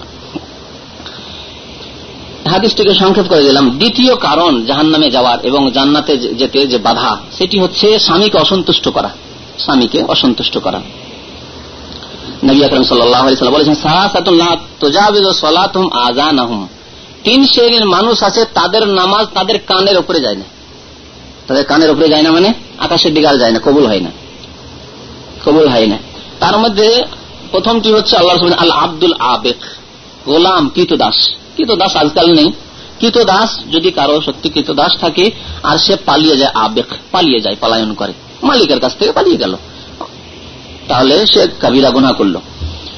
আর যায়, যতক্ষণ পর্যন্ত না ফিরবে আমরা আতন বা আলিহা এবং এমন মহিলা নামাজ কবুল হয় না, এবাদত কবুল হয় না, রোজা কবুল হয় না, যেই মহিলার ওপর তার স্বামী অসন্তুষ্ট অসন্তুষ্ট, রাত্রে অসন্তুষ্ট করে রেখে দিয়েছে, তারপরে তাহাজুদ পড়ছে, কবুল হবে, ফজর নামাজ পড়ছে, কবুল হবে, স্বামী অসন্তুষ্ট, স্বামীর সাথে দুই দিন, তিন দিন, চার দিন কথাবার্তা কিচ্ছু নেই, সম্পর্ক নেই মাসাল্লাহ নামাজ মশাল্লাহ দাঁড়িয়ে নামাজ পড়ে, নামাজ কবুল হবে না, কানের ওপরে যাবে না, ওপর দিকে যাবে না নামাজ, কবুল হবে না এবারও কবুল হবে না, যদি স্বামী অসন্তুষ্ট থাকে তবে জায়েজ রাগ হইতে হবে। না জায়েজ রাগ হলে হবে না। তো বুঝতে পারছেন না? অনেক স্বামী জালেম, অসন্তুষ্ট এমনি অসন্তুষ্ট, করবেন কি আপনি? নেকির কাজ করছিলেন, ওয়াজিব কাজ, ফরজ কাজ, মহিলা করছিল, তার জন্য অসন্তুষ্ট। নামাজ পড়ার জন্য অসন্তুষ্ট। রমজানের দিনে রোজা রাখে, সে রোজা রাখতে দেবে না। দিনে চাই সে ভোগ করতে। তার জন্য অসন্তুষ্ট। তাহলে কি করবেন? না না না এরকম স্বামীকে ছড়ে ফেলুন। প্রথম উপদেশ দেন, নসিহত করুন। নসিহত না মানলে এর থেকে নাজাত হাসিল করুন। আল্লাহ ফকর রেজিকের ব্যবস্থা রেখেছে। আল্লাহ ভালো ব্যবস্থা করবেন। আল্লাহ রসুল একটি হাদিস রয়েছে, খুব সুন্দর হাদিসটি। ব্যাপক। মান তারাকা সেই আল্লিল্লাহ আউ্লাহ খাইরাম যে ব্যক্তি আল্লাহর সন্তুষ্টির জন্য কোনো কিছুকে ত্যাগ করল, কোনো কিছুকে ত্যাগ করল, আল্লাহ ওর চাইতে উত্তম জিনিস তাকে দেবেন, উত্তম প্রতিদান দেবেন। ব্যাপক কথা। আপনি একটি চাকরিতে ভালো বেতন পাচ্ছিলেন, কিন্তু শর্ত হচ্ছে দাড়ি মুছে আসতে হবে। পারছেন? চাকরি ভালো পাচ্ছিলেন, নামাজ পড়তে যেতে হবে না, ডিউটির মধ্যে নামাজ পড়া চলবে না। সারা দিন নামাজ কাজা করেন। আপনি নামাজি মানুষ, নামাজ ছাড়তে পারছেন না, কাজা করেন ডিউটি নামাজ পড়তে যেতে পারবেন না। কথা বুঝতে পারছেন? স্বামী জালেম, আমার বিষয়বস্তুর দিকে আসি। স্বামী জালেম, নামাজ পড়তে দেবে না, রোজা রাখতে দেবে না। স্বামীকে লাথি মেরে দিলেন, তালাক নিয়ে নিলেন আপনি। আউ্লাহ খায়রা মিনহা। ওর চাইতে ভালো ব্যবস্থা আল্লাহ ফাকরাবুল আলম দিবেন। ভালো ব্যবস্থা দেবেন। রসুল্লাহামের হাদিস। তো তিন প্রকারের মানুষের মধ্যে তৃতীয় হচ্ছে এমন এমাম কোন দেশের বা কোন এলাকার এমাম যাকে লোকেরা পছন্দ করে না। মসজিদের এমাম হোক, আর কোন দেশের এমাম রাষ্ট্রনেতাই হোক, জনসাধারণ পছন্দ করে না। মহল্লা পাড়ার লোক পছন্দ করে না, তার এমামতি, আর জবরদস্তি ইমামতি করে, এক শ্রেণি মোল্লার আমাদের দেশে আছে। জবর এমামতিতে এত আকাঙ্ক্ষা তার আশা, অথবা বেতনভুক্ত। যেমন অনেক দেশে বেতন পাওয়া যায়, তো বেতনভুক্ত লোকেরা চায় না তার এমামতি, তার আমল, আখলাখ, চরিত্র এত খারাপ যে তার পিছনে নামাজ পড়তে চায় না, জবরদস্তি নামাজ পড়া বেশি। এর এবাদত কবুল হয় না। অথবা রাষ্ট্রনেতা এত জালেম, তাকে চায় না কেউ, দেশের লোক চায় না। দেশের লোকের পক্ষে সম্ভব হলে তাকে সরিয়ে ফেলতে, ছুঁড়ে ফেলতো। কিন্তু জবরদস্তি করে সে নেতা হয়ে থাকবে দেশে। বুঝতে পারছেন? জালিয়াতি করে নেতা হয়ে থাকবে। মিথ্যা ভোট, চুরি করা ভোট দিয়ে নেতা হয়ে থাকবে। তাহলে এর কোন ইবাদত কবুল হয় না। ইমাম কমিন হন লোকেরা অপছন্দ করে, অথচ সে নেতৃত্ব দিতে চায়, ইমামতি করতে চায়। তিরমিয়া শরীফের হাদিস হাদিসটি সহি। তৃতীয় কারণ হচ্ছে জাহান নামে যাওয়ার এবং যেই চরিত্র থেকে জান্নাতে মহিলাদের বেঁচে থাকা ফরজ, তা হচ্ছে স্বামীকে কষ্ট দেওয়া। স্বামীকে কষ্ট দেওয়া। মোহাম্মদ রসুল্লাহ সাল্লাহ বলছেন দুনিয়া। দুনিয়াতে ইহ জগতে কোন স্ত্রী যদি স্বামীকে কষ্ট দেয়, তাহলে হুরেরা কি বলে? হুর বুঝেন তো। হুরে ইন আল্লাহ কোরআনে বলছেন, হুরুন ইন হুরুন ইন কেন বলা হয়? হুর হাওড়ার বহু বচন। হুর মানে একেবারে খুব সুন্দরী, সাদা এবং সুন্দরী হুর। আর এইন মানে বড় বড় চোখ বলি। বড় বড় যার চোখ থাকে তাকে এইন বলা হয়। তো জান্নাতি যে আল্লাহ ফকরাবুল আলমিন যেসব হুরগুলো দেবেন, মহিলা, জান্নাতি মহিলা দেবেন, জান্নাতি পুরুষদেরকে তাদের এই বৈশিষ্ট্য হবে। অতি সুন্দরী হবে এবং তার সাথে সাথে বড় বড় চোখ। বড় চোখ দেখতে ভালো লাগে। খুব ছোট ছোট চোখ দেখতে ভালো লাগে না। এই জন্য জান্নাতি হুরদের বৈশিষ্ট্য হচ্ছে বড় চোখ অলি তো এই হুরেরা কি বলে, ইল্লা কালাত জাওজাতুহু মিনাল হুরিল আইন। হুরে ইন ওই জান্নাত থেকে বলতে থাকে যে, লা তুজিহি কাতালাকিল্লাহ তুমি তোমার ধ্বংস হোক, নাশ হোক তোমার। তুমি কি মনে করো? তোমার কাছে তো ক্ষণস্থায়ী। কদিনের জন্য তোমার কাছে? কখন মরে যাবে? মরে গেলেই তো আমাদের কাছে। আর চিরকাল তো জান্নাতে তোমার স্বামী তো খুব সৎ মানুষ, জান্নাতে আমার কাছে আসবে। যার ভাগে যে হুরকে আল্লাহ ফাকরব রেখেছেন যেসব হুরকে সেসব নারী স্বামীকে কষ্ট দিয়ে থাকে। কাতালাকে দাখিল। তোমার কাছে তো একজন মুসাফির। মুসাফির। মুসাফির যেন ক্ষণস্থায়ী একদিন দুই দিন হোটেলে থাকে তেমনি তোমার কাছে ইউসে কাকে এলাই না অচিরে তোমার কাছ থেকে আলাদা হয়ে আমাদের কাছে পৌঁছে যাবে তোমার স্বামী। কেন তুমি কষ্ট দিচ্ছ তোমার স্বামীকে? এভাবে হুরে ইন্দ্রা বলতে থাকে। হাদিসটি তিরমিজিতে রয়েছে এবং হাদিসটি সহি। এইভাবে জাহান নামে যাওয়ার কারণ এবং জান্নাতে যেতে বাধা হচ্ছে স্বামীর নাশুকরি কৃতজ্ঞতা আর কৃতজ্ঞতা সম্পর্কে বা নাশুকরি সম্পর্কে হাদিসটি এর আগে আলোচনা করি সহিব খারি মুসলিমের যে মহিলাদের চরিত্র হচ্ছে নাশুকরি করা। তারপরে জাহান নামে যাওয়ার একটি কারণ এবং জান্নাত যেতে বাধা হচ্ছে স্বামীর কাছ থেকে স্ত্রীর বিনা কারণে তালাক চেয়ে নেওয়া। বিনা কারণে মানে শরীর কারণ হইতে হবে, শরীয়তি কারণ হইতে হবে। শরীয়তি কারণ মানে তার কাছে থাকলে আপনার ইমান নিয়ে বিপদ রয়েছে, ইমান বাঁচিয়ে রাখতে পারছেন না। সে বেনামাজি, সে মদখোর, এবং তাকে উপদেশ দিয়ে কোন রকমে আপনি ঠিক করতে পারলেন না, অথবা সে আপনাকে পাপের জন্য বাধ্য করছে গোনার জন্য বাধ্য করছে। এইরকম ক্ষেত্রে, অথবা যে উদ্দেশ্যে বিবাহ সাদী হয়েছে, সেই উদ্দেশ্য বাস্তবায়ন হয় না। তার পুরুষত্বের নিয়ে এক কথায়। তাহলে কি জন্য বিবাহ সাদী হয়েছে? এইরকম এগুলো হচ্ছে শরীর ক্ষেত্রে যেসব ক্ষেত্রে তালাক চেয়ে নেওয়া যাবে। মহিলা তালাক চেয়ে নিতে পারে। বা অনেক ক্ষেত্রে তালাক চেয়ে নেওয়া অজিব ফরজ। যখন হারাম কাজে বাধ্য হতে হচ্ছে, ফরজ আদায় করতে পারছেন এই স্বামীর কাছে থেকে, তখন তালাক চেয়ে নেওয়া ফরজ। যেহেতু গুনা থেকে বেঁচে থাকা ফরজ ফরজ কাজ আদায় করা ফরজ। আপনাকে ফরজ কাজ করতে দিচ্ছে না, অথবা গোনার কাজে আপনাকে লিপ্ত হতে হচ্ছে এই স্বামীর কাছে, জালেম স্বামীর কাছে থাকার কারণে। কিন্তু বিনা কোনো কারণে যদি তালাক চাই, তাহলে এটি হচ্ছে জাহান নামে যাওয়ার কারণ। পেনবী মোহাম্মদ রসুল্লাহাম বলেছেন সৌবান রাজি আল্লাহ বর্ণনা করছেন মিন গাইরে বাসিন।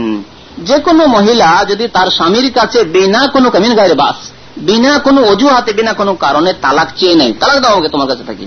কথাই কথায় একটু কোনো কথাবার্তা হলে তোমার কাছে থাকতে ইচ্ছা হয় না। দাও আমাকে।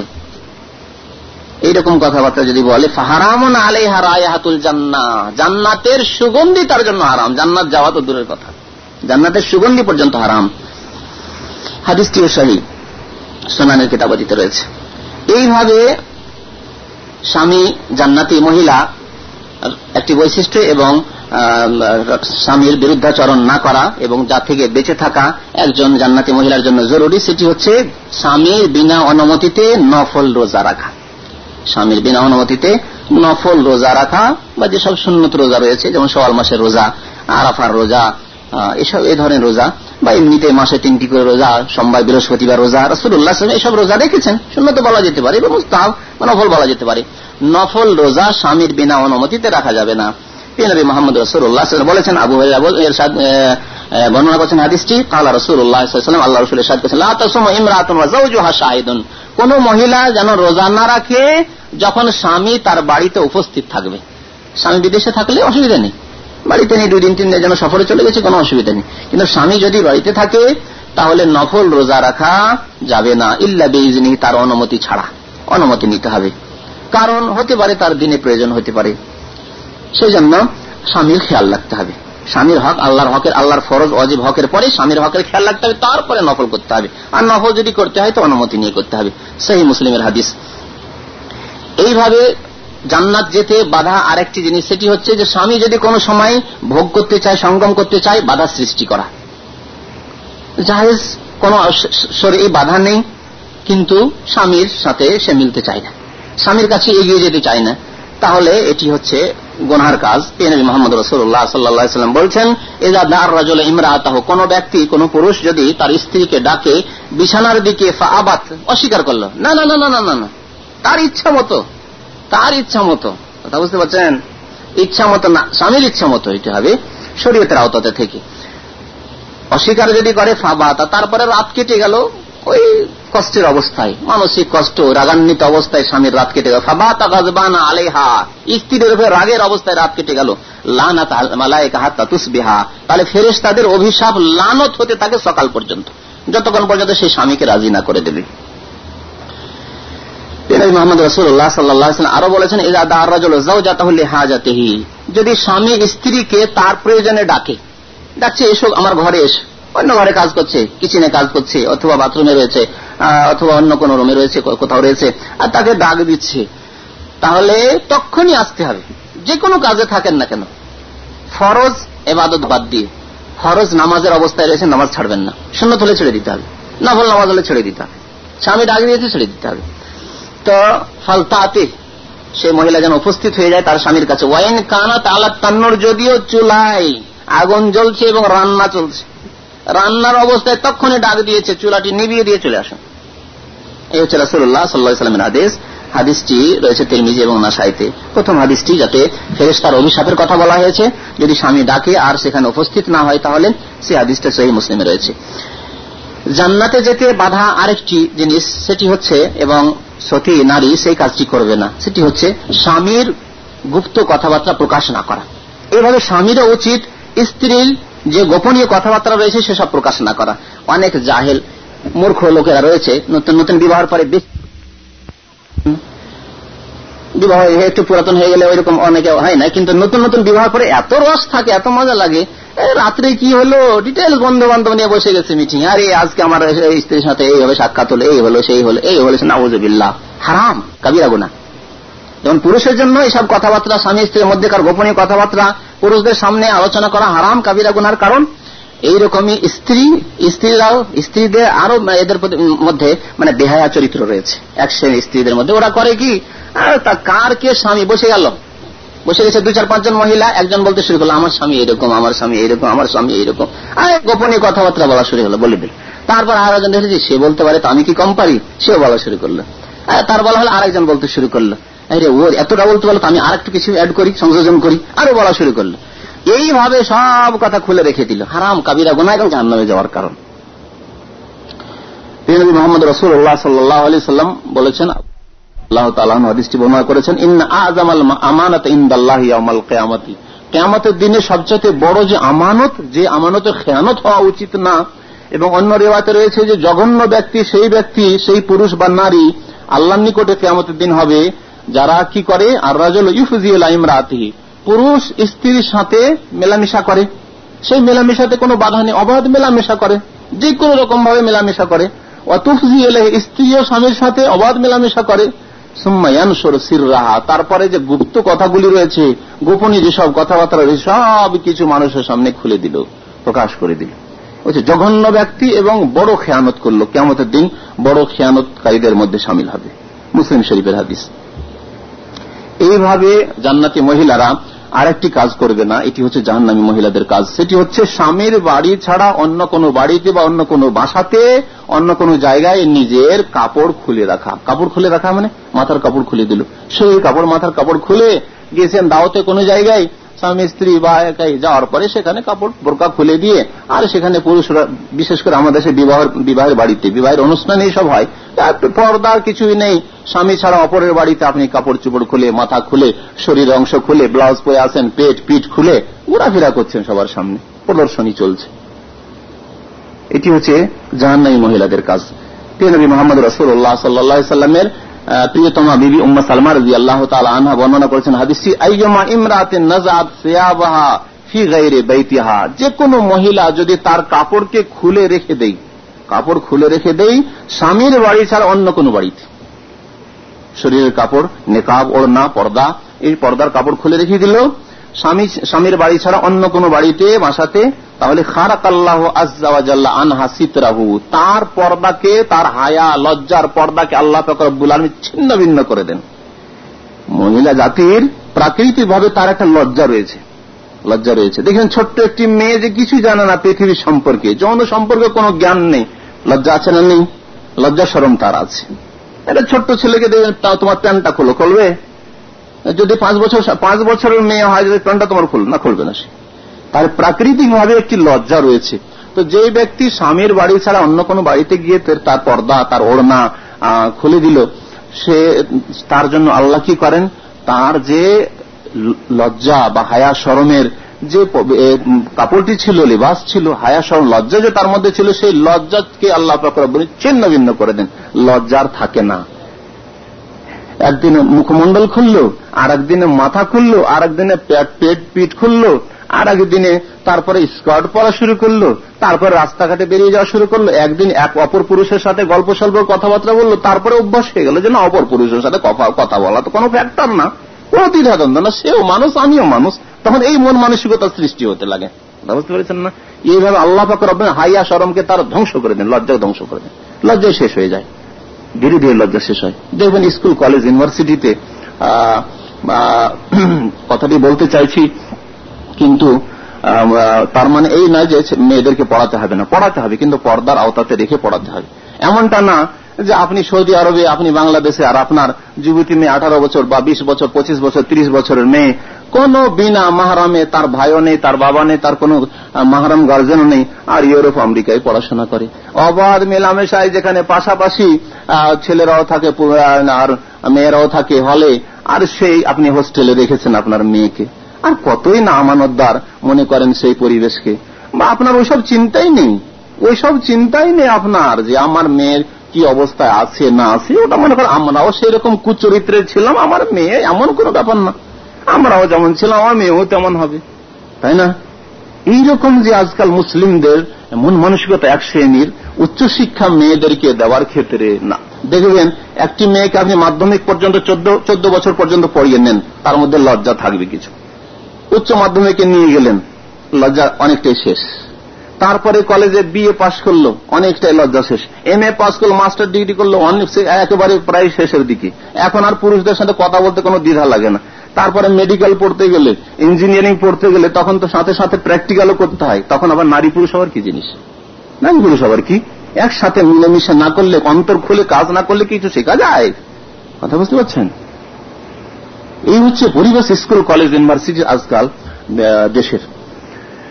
তো আল্লাহর অস্তে মেয়েদেরকে আল্লাহ চাকরি করার জন্য পয়দা করেননি মেয়েদেরকে আল্লাহ ফকরব্বরান ইঞ্জিনিয়ার আর ডক্টর হয়ে তাদেরকে মানে যদি সম্ভব হয় তো আলহামদুলিল্লাহ করুন। যদি মহিলাদের পরিবেশে থেকে সম্ভব হয়তো আর যদি সম্ভব না হয় তাহলে এসব কাজ তাদের দায়িত্ব নেই। সব পুরুষদের দায়িত্ব।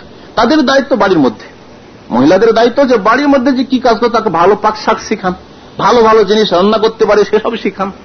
ছেলেদেরকে তরবিয়ত দেওয়ার জন্য যা কিছু লাগে আদব কায়দা, ভালো আদব আব্বার কীরকম আদব করতে হয়, দাদার কীরকম আদব করতে হয়, মায়ের এই সেই করতে হয় আত্মীয় স্বজনের সাথে কেমন ভাবে কথা বলবে সেসব শেখানোর জন্য যেসব জ্ঞানের প্রয়োজন, সেসব জ্ঞান শিখান, আদর্শ কিছু শিখান। আর তাকে এই শিখাবেন আর সেই শিখাবেন আর তার হায়া লজ্জা সব শেষ হয়ে গেল। না, এ প্রকৃতির খেলাফ, নারী জাতির প্রকৃতির খেলাফ। হাদিসটি মুসনাদ আহমদে রয়েছে, যে হাদিসটি বলছে, যদি লজ্জা শেষ হয়ে যায়, যখন স্বামী, স্বামীর বাড়ি ছাড়া অন্য কোন বাসাতে বেপরদা হয়ে যায় বা কাপড় নিজের ওড়না খুলে রেখে দেয়। তারপরে জান্নাতি মহিলা আরেকটি কাজ করবে না। সেটি হচ্ছে যে স্বামীর বাড়িতে, স্বামীর বিনা অনুমতিতে কোন ব্যক্তিকে প্রবেশের আদেশ দেবে না। স্বামীর বাড়িতে স্বামী নেই স্বামী থাকলে স্বামী অনুমতি দেবে, না দেবে সে স্বামী বুঝবে। স্বামী নেই। স্বামী নেই, একজন এসছে, হয়তো আপনি চেনেন। চেনেন যে স্বামীর বন্ধু, অথবা স্বামীর ভাই, স্বামীর চাচা, অমক, তমক, কিন্তু আপনার মাহারাম না। আপনি দরজাটা খুলে দিলেন, আসুন, বসুন। আমার দেশের যে পরিবেশ, আসুন, বসুন। অথচ বাড়িতে স্বামী নেই, বড় কোনো সাবালক ছেলে নেই। আপনি কীভাবে আসুন, বসুন বলছেন? এইরকম মহিলা জান্নাতি মহিলা হতে পারে না। জান্নাতি মহিলা হতে পারে না। প্রিয়নবী মোহাম্মদ রসুল্লাহ সাল্লামের হাদিস রয়েছে, আবু বলছেন, হাদিসটি বোখারি, মুসলিমে রয়েছে একটি মশলা তো এই রয়েছে যে যখন স্বামী বাড়িতে থাকবে তখন স্ত্রী রোজা রাখবে না, নফল ইল্লা বেজ নেহি স্বামীর অনুমতি ছাড়া। বলা তাজানফি বাইতে ইল্লা বেজ নেহি স্বামীর বাড়িতে প্রবেশের অনুমতি দিবে না যতক্ষণ পর্যন্ত স্বামী অনুমতি না দেবে। এমনকি আত্মীয়দের ক্ষেত্রেও যদি স্বামী বলে, দেখো, আমি না থাকলে তোমার ভাই আসবে না। আমি না থাকলে তোমার মামা আসবে না। মামা তার মাহারাম। যদি স্বামী মনে করে যে না, কি করে না করে, আমার হয়তো ধন সম্পত্তি পাচার করে বাসা থেকে, না, আমার বাড়িতে আমি না থাকলে তোমার আত্মীয় আসবে অথচ আশা তাদের জায়েজ। জায়েজ যাদের আশা আপনার কাছে, মহিলার কাছে, তাদের কথা বলছি। তার মামা মাহারাম, তার ভাই মাহারাম, তার আপন চাচা মাহারাম। তাদেরকে আসতে নিষেধ করছে। তাহলে স্বামীর কথা শুনুন। আসতে দিন না। বলে দেবেন যে, ভাই বাবা তোমরা আসবে যখন আমার স্বামী থাকবে তখন। না এলে আসবে না আমার বাড়িতে, আমার স্বামীর বাড়ি তার বাড়ির হেফাজত, আমার দায়িত্ব, আমার স্বামীর নিষেধ রয়েছে। তো, আল্লাহ রসুল বলছেন যে, স্বামীর বাড়িতে কোনো ব্যক্তির প্রবেশের অনুমতি দেবে না মহিলা, যতক্ষণ পর্যন্ত স্বামী অনুমতি না দেবে। বোখারি, মুসলিম হাদিস রয়েছে। আর যদি অপর পুরুষ হয়, তাহলে তো দেবেন না। অপর পুরুষ, আর যদি স্বামী বলে যে, অসুবিধা নেই, আমি সৌদি আরবে আছি, অসুবিধা নেই। অমক অমক লোকগুলি আমার বন্ধু, নিজস্ব লোক। সুতরাং তাদের সাথে তুমি হসপিটালে যে কোনো অসুবিধা নেই। তাদের সাথে তুমি স্কুল কলেজে যে কোনো অসুবিধা নেই। তাদের সাথে মার্কেটিং করে আসে কোনো অসুবিধা নেই। তারা আসলে আমার বাসাতে থাকবে, রাত থাকবে, রাত কাটাবে, দু চার দিন থাকবে। তারা আসে গ্রামের বাড়ি থেকে। বন্ধু বান্ধব লোক আমার শহরের বাড়িতে তোমার এই বাসায় থাকবে, অসুবিধা নেই। না না না না, আপনার স্বামী যদি অনুমতি দেয়, আপনি কাজ করবেন না। কেন আপনি একজন মাহারাম না? যে কোনো সময় ফিতনা হতে পারে। আর যে কোনো সময় দুর্ঘটনা ঘটতে পারে, কেন আপনি অনুমতি দেবেন? স্বামী যদি অনুমতি দেয়, তবু আপনি অনুমতি দেবেন না, অপর পুরুষকে। এ হচ্ছে শরীয়তের বিধান। এভাবে আরেকটি কাজ যেটি জান্নাতি মহিলারা করতে পারে না, তাদের জন্য হারাম জান্নাতের আকাঙ্ক্ষা থাকলে, সেটি হচ্ছে যে স্বামীর বাসা থেকে যে বাসায় স্বামী রেখেছে, সেই বাসা থেকে অন্য কোথাও বেরিয়ে যাবে না না বাজারে, না শহরে, না স্কুল, কলেজ, ইউনিভার্সিটিতে, আর না অন্য কোন জায়গায় না অন্য কোন কারও বাসাতে। আল্লাহ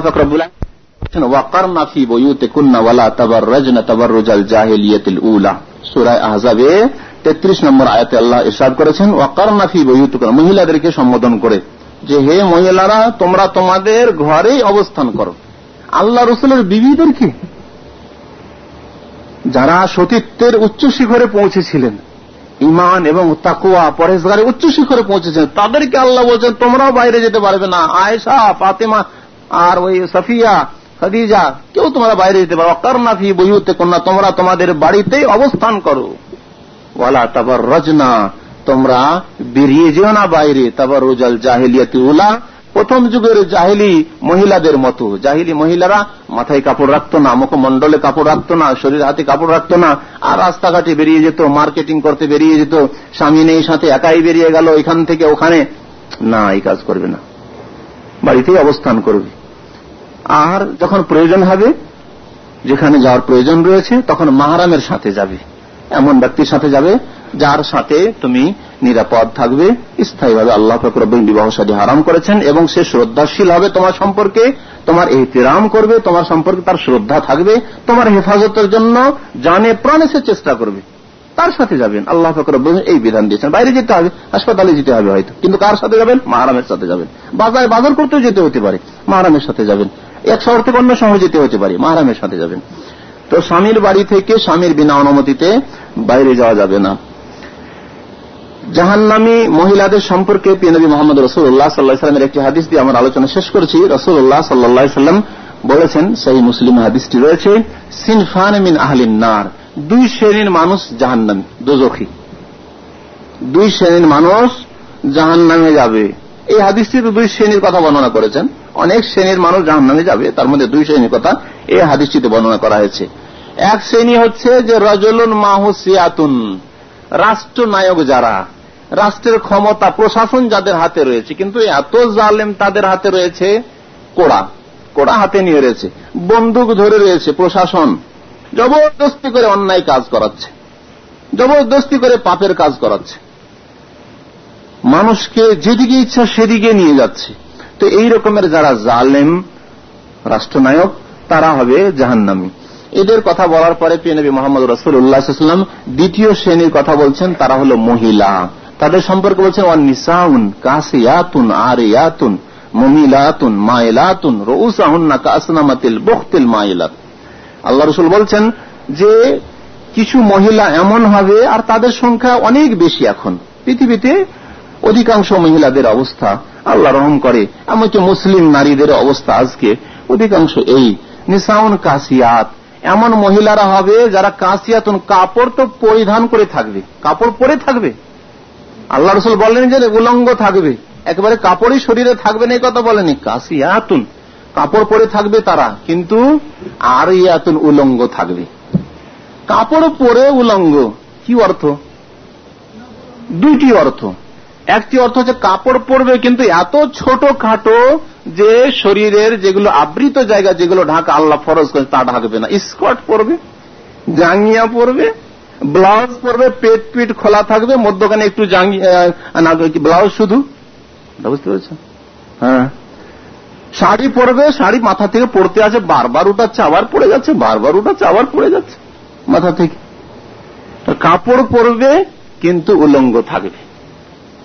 কাপড় পরে উলঙ্গ থাকার একটি অর্থ হচ্ছে যে কাপড় হয়তো ভালোই কাপড়, মোটা কাপড়, তা দিয়ে ঢাকছে, কিন্তু যতটা ঢাকছে ততটাই। যা ঢাকা ফরজ ছিল তা ঢাকছে না। ঢাকতে হতো টাকনার নিচে পর্যন্ত। আজকের অবস্থা দেখুন যে আল্লাহ বলেছেন, পুরুষদেরকে যে তোমরা টাকনা ঢাকবে না নাহলে জাহান নামে যেতে হবে। পুরুষদেরকে কি বলেছেন? টাকনার নিচে কাপড় গেলে জাহান নাম আর নারীদেরকে বলা হয়েছে, সবকিছুই ডাকতে হবে। টাকনার নিচে কাপড় ঝুলতে হবে, জমিনে তোমার কাপড় ঝুলতে হবে। আল্লাহ এই বলেছেন, সেজন্য আল্লাহর বিরোধিতা করা হচ্ছে। পুরুষরা বলছে, আল্লাহ, তুমি নিষেধ করেছ টাকনার নিচে আমরা টাকনার নিচে কাপড় নিয়ে যাব। পুরুষরা বিরোধিতা করা শুরু করেছে আল্লাহর। নারীরা বলছে, আল্লাহ, ঢাকতে বলেছ? ঢাকবো না। কথা বুঝতে পারছেন? তারা উঠায়। একেবারে উল্টো, আল্লাহর বিধানের উল্টো করতে হবে মানুষ জাতিকে। না হলে জাহান্নামে তো যেতে পারবে না। জাহান্নামে তো যেতে হবে। সেই জন্য দেখো। অথচ উচিত ছিল কাপড় নিঃস্ব শাক পর্যন্ত সুন্নতি কাপড় কাপড় পুরুষদেরকে এমন উঠিয়ে পড়া যে আপনার আপনার ওই টাকনা এবং হাঁটু রয়েছে, হাঁটুর মধ্যখানে কাপড় থাক, সন্নি কাপড়। আর তাও যদি না করতে পারেন, তো টাকনার দিকে নেমে যাক, আর একটু অসুবিধা নেই, কিন্তু টাকনা ছুলে চলবেন। টাকনা স্পর্শ করবেন। হারাম, মা আসফালা মিনাল কাবাইন মিনাল ইজারে ফিন্নার। টাকনার নিচে যে কাপড় যাবে, সে ব্যক্তি জাহান নামে যাবে। জাহান নামে যাবে সোজা কথা। অথচ নামাজি অনেকে অনেক ভাইরা ইসলামী সেন্টারে আসেন, এইসব কথাবার্তা শুনেন। চিন্তাই হয় না যে জাহান নামে যাবে এই কথাটি, কিছুই লাগে না মনে হচ্ছে। একটু চিন্তা করুন, একটু সংশোধন করুন নিজের জীবনের। হয়তো শোনেননি কথা, তখন, ততক্ষণ পর্যন্ত ছিল যাক। শুনে নিলেন যে জাহান নামে যাওয়ার কারণ, তারপরে কাপড় তার চার আঙ্গুল নিচে নামিয়ে লাভটাই কি করলেন আপনি? কোন মান মর্যাদা সম্মানটা বেশি পেয়ে যান? মান মর্যাদা কি লেবাস পোশাক দিয়ে পাওয়া যায়? না। মান মর্যাদা আল্লাহ ফকরাবুল হাতে ইজ্জত ওয়ালি রসুল ওয়ালিল মোহাম্মদ ওয়ালাকিন্নাল মুনাফিকিন, আল্লাহ ইজ্জত আল্লাহর হাতে হ্যাঁ? আর আল্লাহর জন্য, রসুলের জন্য এবং মমিনদের জন্য ইজ্জত এবং আল্লাহর হাতে ইজ্জত। কিন্তু মুনাফের যারা, যাদের অন্তরে কপটতা বুঝে না, মনে করে লেবাস পোশাক একটু টাকনার নিচেই পড়লে ইজ্জত সম্মান রয়েছে পুরুষরা এই মনে করে। আর মহিলারা মনে করে, আর, এই কাপড় যদি ঝুলিয়ে ঝুলিয়ে ওইরকম পর্দা করে গোটাটে, ঘোমটা টেনে থাকি, তাহলে তো মনে করবে এ তো আদম যুগের মহিলা সব। এ কি? ভালুক চলে এলো হয়তো। বা আর কিছু? নানান কথা বলবে, সুতরাং নানা খোলা মেলা চলতে হবে, তাহলে কেউ কিছু বলবে না। কথা বুঝতে সম্মান বেশি পাবো। বাসে, ঘাটে, ট্রেনে, আর যদি খোলামেলা থাকি, তাহলে বেশি সম্মান পাবো। আর বোরকা পরে থাকলে কোন সম্মান পাওয়া যাবে না। ক্রিটিসাইজ করবে? সেই জন্য তারাই করা শুরু করেছেন। না না না। আপনি আল্লাহর বিধানের আনুগত্য করবেন। তো কি বলছিলাম? যে একটি অর্থ হচ্ছে যে কাপড় এত খাটো পরা হবে যে কাপড় পরে উলঙ্গ, আরিয়াতন। আর একটি অর্থ হচ্ছে যে কাপড় এত পাতলা হবে যে সবকিছু দেখা যাবে। আজকাল আমাদের দেশের শাড়ি, হাইরে শাড়ি শাড়ি দু চারটা পরেও সবকিছু নজরে আসবে। ঠিক কিনা বলেন? শাড়ি পরে আছে কিন্তু সব নজরে আসছে। এত পাতলা কাপড় যে কাপড় থেকে দেখা যাচ্ছে সবকিছু। যে ভিতরে কি আছে? এইরকম কাপড় পরবে না, হারাম। এমন কাপড় পরতে হবে যা ঢিলা ঢালা হইতে হবে অথবা এমন কাপড় যে এমন করে টাইট এটিও এই অর্থের মধ্যে সামিল। কাপড় পরে আছে কিন্তু এত টাইট যে কোন জায়গাটি কয় ইঞ্চি, উঁচু, নিচু সব বোঝা যাচ্ছে। আজকাল সৌদি আরবে এক শ্রেণির মহিলারা বোরকাও পড়ছে আমাদের দেশের মহিলারা বোরকা পর অভ্যাস ছিল না, তারাই সেখানে বোরকা পড়লে ওই শ্রেণির বোরকা পড়ছে আর এখানেও এইরকম শুরু হয়েছে। এই পশ্চিমা আবহাওয়া এসে এক শ্রেণির বোরকা পড়া শুরু হয়েছে। এত টাইট বোরকা যে আপনি কয় ইঞ্চি কোন জায়গায় উঁচু, নিচু সবকিছু মেপে নিতে পারবেন বোরকার উপর থেকে। বোরকা পড়ার উদ্দেশ্য তো এটি না যে সবকিছু বোঝা যায় আপনার বডি কত ইঞ্চি হতে পারে, আপনার চেস্ট কত ইঞ্চি হতে পারে, আপনার পাছা কত ইঞ্চি হতে পারে, সব মাপা যেতে পারবে। এইরকম বোরকা পড়ার কোন যুক্তিকতা নেই। এটি ফ্যাশনে পরিণত হয়েছে। বোরকার উদ্দেশ্য হচ্ছে এত ঢিলা ঢালা হতে হবে যে বোঝাই না যায় যে তার নিচে কত ইঞ্চির মানুষ আছে। মোটা না পাতলা, কীরকম মানুষ আছে, কিছুই না বোঝা যায়। এত ঢিলা হইতে হবে। তাহলে তার নাম হবে বোরকা, পর্দা, হিজাব। তো এও সামনে জাহান্নামী মহিলা, কাপড় পরে থাকবে উলঙ্গ, বোঝা যাবে যে কত ইঞ্চি কোনখানে। আরিয়াতুন, মমিলাতুন, এবং অপরকে আকৃষ্টকারিনী হবে। রাস্তা দিয়ে চলবে, দেখলে আকৃষ্ট হবে। এক মহিলা রাস্তা দিয়ে চলে, ও পাশ দিয়ে চললেই সুগন্ধি। আরে বাবা এই সুগন্ধি কোনোদিন শুনেননি আপনি? কিন্তু মহিলারা সেই সুগন্ধি ব্যবহার করে রাস্তায় ঘুরে বেড়াবে। আল্লাহ রসুল এই এই শ্রেণির মহিলাদেরকে জানিয়া জানিয়া ব্যবিচারকারিনী বলেছেন, যারা আতর সুগন্ধি ব্যবহার করে রাস্তায় চলাফেরা করবে এবং পুরুষরা তার সুগন্ধি পেয়ে গেল, জানিয়া তাদেরকে বলা হয়েছে ব্যবিচারকারিনী তো মহিলা আকৃষ্ট করবে তাদের সুগন্ধি দিয়ে হোক বা তাদের একেবারে আকৃষ্ট করার মতো লেবাস পোশাক দিয়ে হোক বা তাদের বেপর্দা হয়ে আছে, চুল খুলে আছে, আর চেহারা খুলে আছে, আর টাইট কাপড় পরে আছে, তার কারণেই হোক আকৃষ্টকারিনী হবে।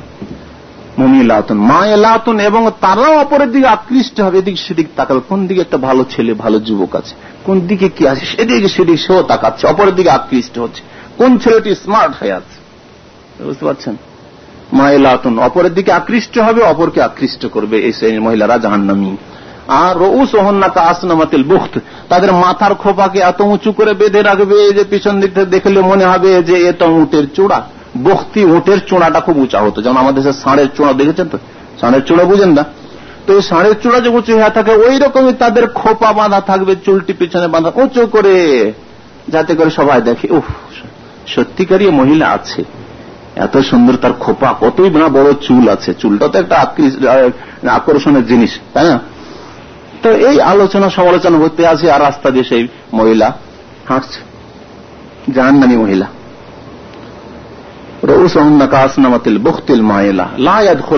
আল্লাহ রসুল বলছেন যে, এই শ্রেণির মহিলা যারা কাপড় পরে উলঙ্গ, অপরকে আকৃষ্ট করবে এবং নিজে আকৃষ্ট হবে এবং তাদের খোপা হয়ে থাকবে উঁচু বিহায়া হয়ে রাস্তায় চলাফেরা করবে লায়াদ খোলনা জান্না কোনদিনই জান্নাতে যাবে না। জান্নাতে প্রবেশ করতে পারবে না।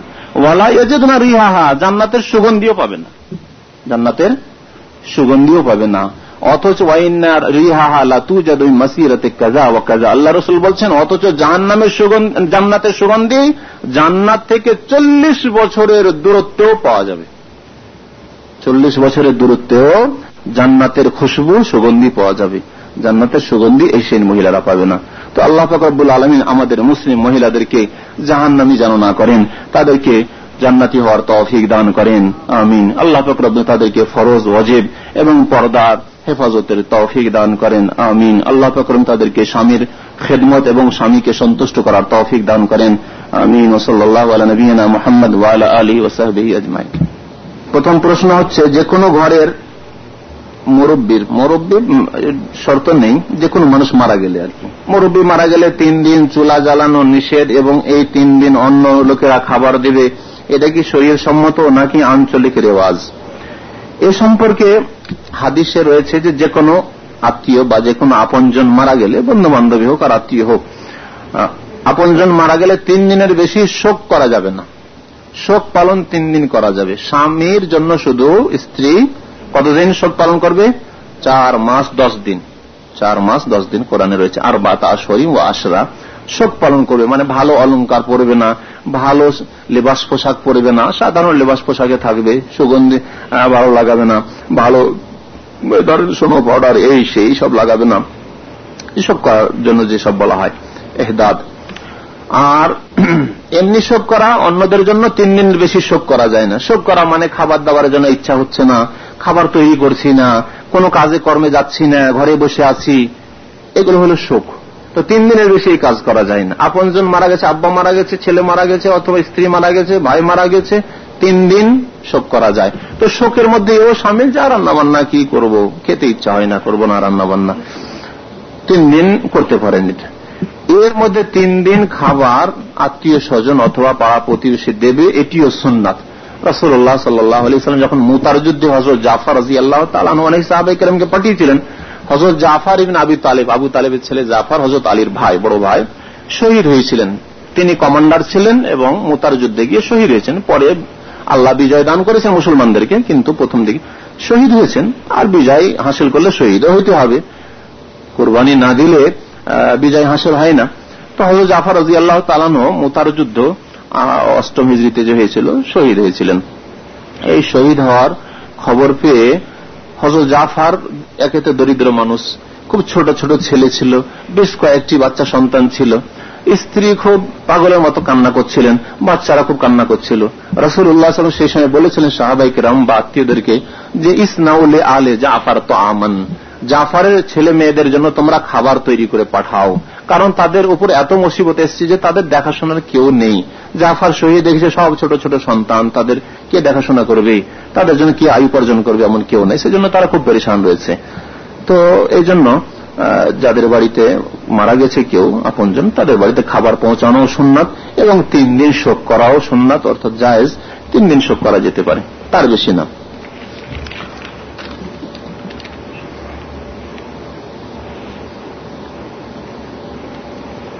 আল্লাহ আরও সে আজিমে আছে ও মমিনের কলবে আছে। মমিনের কলবে আছে এই কথাটি জাল কথা। কি মমিনের কলবে আছে? মানে আল্লাহর জাত কি মমিনের কলবে আছে? মিথ্যা কথা। আল্লাহর জাত, বিশাল জাত, ওয়াসিয়া কুরসি হুসামাওয়াতে আল্লাহর কুরসি হচ্ছে আসমান, জমিনকে পরিব্যাপ্ত গিরে রয়েছে। আল্লাহর জাত তাইলে কুরসির চাইতে কতই বিশাল? তো এই এত বড় বিশাল আল্লাহকে কি করে তো আপনার কলবে ঢুকিয়ে দিলেন? বলেন। মূর্খামি কথা নাই তাহলে মমিনের কলবে আল্লাহর প্রতি ইমান আছে বলা যেতে পারে। এই সেন্সে যদি বলেন অর্থে তাদের ঠিক আছে।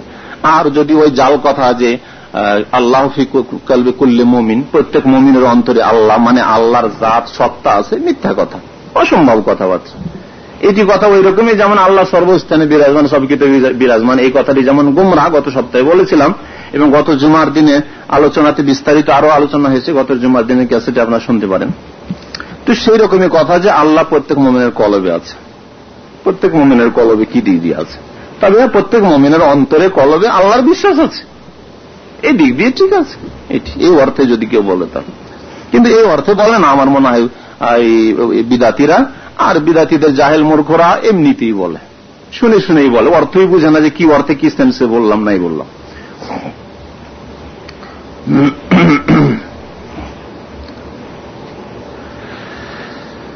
আল্লাহর আকার আছে কি, এটা ঠিক কি না, আল্লাহর আকার নেই, এটা ঠিক। তো এই সম্পর্কে গত সপ্তাহে থাকলে আশা করি প্রশ্ন করতেন না। গত সপ্তাহে ক্যাসেট শুনে নেবেন।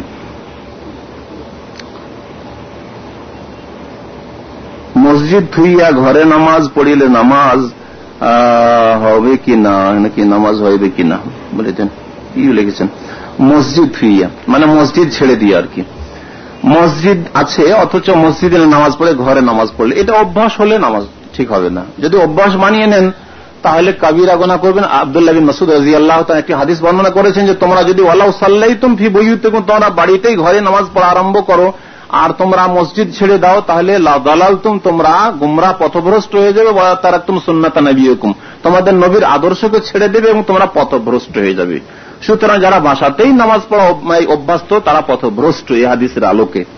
আর নামাজ কোন কোন সময় বিশেষ করে জামাত হয়ে গেছে। আপনার প্রস্তুতি নিতে ঘুম ভাঙলো অথবা কাজে ব্যস্ত ছিলেন, অবশ্য আজানের সাথে সাথে কাজ ছেড়ে দেওয়া উচিত। বিশেষ করে ঘুমের ক্ষেত্রে ঘুম ভাঙলো, উঠলেন, দেখলেন যে জামাত হয়ে গেছে, তাহলে মসজিদে যাওয়ার কোনো প্রয়োজন নেই। দ্বিতীয় জামাতের জন্য মসজিদে যাওয়ার কোনো প্রয়োজন নেই। এটি হচ্ছে সেই মাস। আপনি বাসাতে নামাজ পড়েন। বাসাতে যে পরিবারের ছেলে মেয়ে রয়েছে, তাদেরকে নিয়ে জামাত করুন। কোন অসুবিধা নেই। যেহেতু আসল জামাত আপনার চলে গেছে, পঁচিশ, সাতাইশের যে, সাতাইশ গুণ বা পঁচিশ গুণের যে সবাবটি পেতেন, সেটা চলে গেছে আপনার। বাকি আপনি যদি অভ্যাস বানিয়ে নেন, ঘরে নামাজ পড়া তো এইভাবে আপনি গুণাগার হবেন। আর এটি হচ্ছে পথভ্রষ্টতা, যেমন হাদিসটা শুনলেন।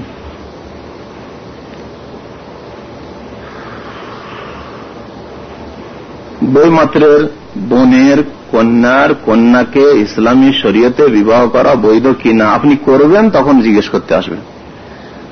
এত দূর মানে ওই যে একটা ট্রেনের আপনার কি লাগিয়ে, ইঞ্জিন ওই যে বগিগুলো লাগিয়ে আপনি বিয়ে শাড়ি করবেন কি করবেন না?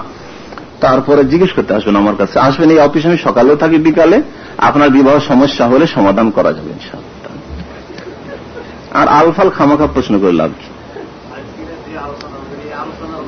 আলোচনার বাইরে প্রশ্ন করেন একটি আলোচনার প্রশ্ন নাই কারণ কেউ বাড়ি থেকে ঘরে গমন করার সময় যদি মায়ের হাত ধরে চুমো খায় এবং হাত দুটি চোখে এবং মুখে বুলিয়ে নেয়, এটা শরীয়তে জায়েজ আছে কিনা? হাতে চুমা দেওয়া যায়, কপালেও চুমা দেওয়া যায়, মাথাতে চুমন দেওয়া যায়, মায়ের আব্বার চুমন দেওয়া যায় মুখমণ্ডলে চুমা দেওয়া যায় না। মুখমণ্ডলে ছোট ছেলেদের, শিশুদের ছাড়া চুমন দেওয়া যায় না বড়দের।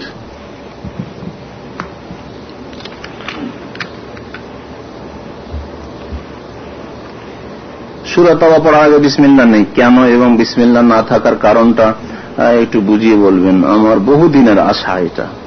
হ্যাঁ? এটা জানার জন্য। বাংলাদেশে আশা পূরণ হয়নি। রসুল্লাহ সাল্লা সাল্লামের নিয়ম ছিল যখন কোরআন নাজেল হতো। কোরআন তো একসাথে নাজেল হয়নি। কোরআন যখন নাজেল হতো, তখন সাহাবিদেরকে ডাকতেন যারা লিখতে জানতো, যেমন মাউইয়া জাইদ বিন সাবেদ হজরত আলী, এরা কাতিব ওহি ছিলেন, লিখতেন। তাদের কাউকে ডাকতে, ডাকার পরে বলতো, লিখো। এই আয়াতগুলিকে অমুক সুরাই লিখো। এই আয়াতগুলিকে অমুক সুরাই লিখো। আর গোটা সুর একসাথে নাজেল হলে তো ভালোই কথা। বিসমিল্লা প্রথমে, তারপরে সুরা লিখা হলো, লিখিয়ে দেওয়া হলো। সুরায় বারাআত বা সুরায় তবা যখন নাজেল হয়, তখন রসুল উল্লাহাম লিখতে বলেছেন, লিখো, বারাআত মিন আল্লাহ থেকে। কিন্তু বিসমিল্লা লিখাননি। লিখাননি। কথা বুঝতে পেরেছেন না? বিসমিল্লা লিখাননি, কিন্তু আলাদা সুরার মতো করে লিখিয়েছেন রসুল্লাহ সাল্লাম আলাদা সুরা করে লিখিয়েছেন বিসমিল্লা লিখাননি। সাহাবাই কেরামরা যখন হজরত উসমান রাজি আল্লাহ তাল আনহর যুগে কোরআনকে সংকলিত করা হলো একসাথে এবং তার আগে হজরত অবকারের যুগের প্রথম পদক্ষেপ তার হয়েছিল, তখন দেখা গেল যে সুরায় তবার আগে রয়েছে সুরায় আনফাল। সুরায় আনফালের বিষয়বস্তু এবং সুরায় তওবার বিষয়বস্তুতে অনেকটাই মিল রয়েছে। সুরে আনফালের আসল বিষয়বস্তু জিহাদ ফিসাবিল্লাহ সুরা তওবার বিষয়বস্তু জিহাদ ফিসাবিল্লাহ গুরুত্বপূর্ণ বিষয়বস্তু। অধিকাংশ আলোচনা এই সম্পর্কে আছে। তো বিষয়বস্তুর দিক দিয়ে মনে হচ্ছে একই সুরা। আর আল্লাহ রসুল বিসমিল্লাহ লিখতে বলেননি।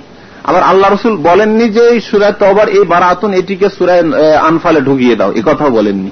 তাহলে আলাদা সুরা হয়। আলাদা সুরা কিন্তু বিসমিল্লা আল্লাহ রসুল লিখাননি। সেই জন্য সব দিক খেয়াল রেখে হজরত উসমান যখন মুসাফ তৈরি করলেন কোরআনের আকারে, পাঁচটি কপি তৈরির পাঁচটি, সেই যুগের বড় বড় শহরে একটি করে কপি পাঠিয়ে দিলেন। তখন তিনি বললেন যে, যেহেতু আল্লাহ রসুল এক সুরা বললেন সুতরাং দুই সুরাই করা হোক। কথা বুঝতে পারছেন? সুরে আনফাল আলাদা তবা আলাদা। আর আল্লাহ রসুল যেহেতু বিসমিল্লাও লিখাননি, সুতরাং বিসমিল্লা আমরা নিজের পক্ষ থেকে লিখতে পারছি না। তাই বিসমিল্লা লিখা হয়নি। এটি হচ্ছে সবচাইতে ভালো কথা, যুক্তিযুক্ত এবং সুন্দর কথা। আর আরেকটি কথা অনেক আলমরা বলেন, সেটি হচ্ছে যে বারাতমিন আল্লাহ সুরায় তওবাতে এমার্জেন্সি ঘোষণা করা হয়েছে। বুঝতে পারছেন? আল্লাহর গজবের কথা মুশ্রিকদের যেখানে পাও মুশ্রিকদেরকে ধরো, যেখানে মুশ্রিকদেরকে তাড়াও, মুশ্রিকদেরকে মক্কা থেকে বের করো। এসব যে এমার্জেন্সি ঘোষণা করা হয়েছে সেই জন্য বিসমিল্লাটা তার আল্লাহর রহমান, রহিম, দয়া, এগুলো তার পরিপন্থী, এই ধরনের কথাবার্তা এক শ্রেণি আলেমরা লিখেছে, কিন্তু এগুলো কোনো কথা নয়, ভিত্তিহীন কথাবার্তা এবং নিজের খেয়াল খুশি কথাবার্তা।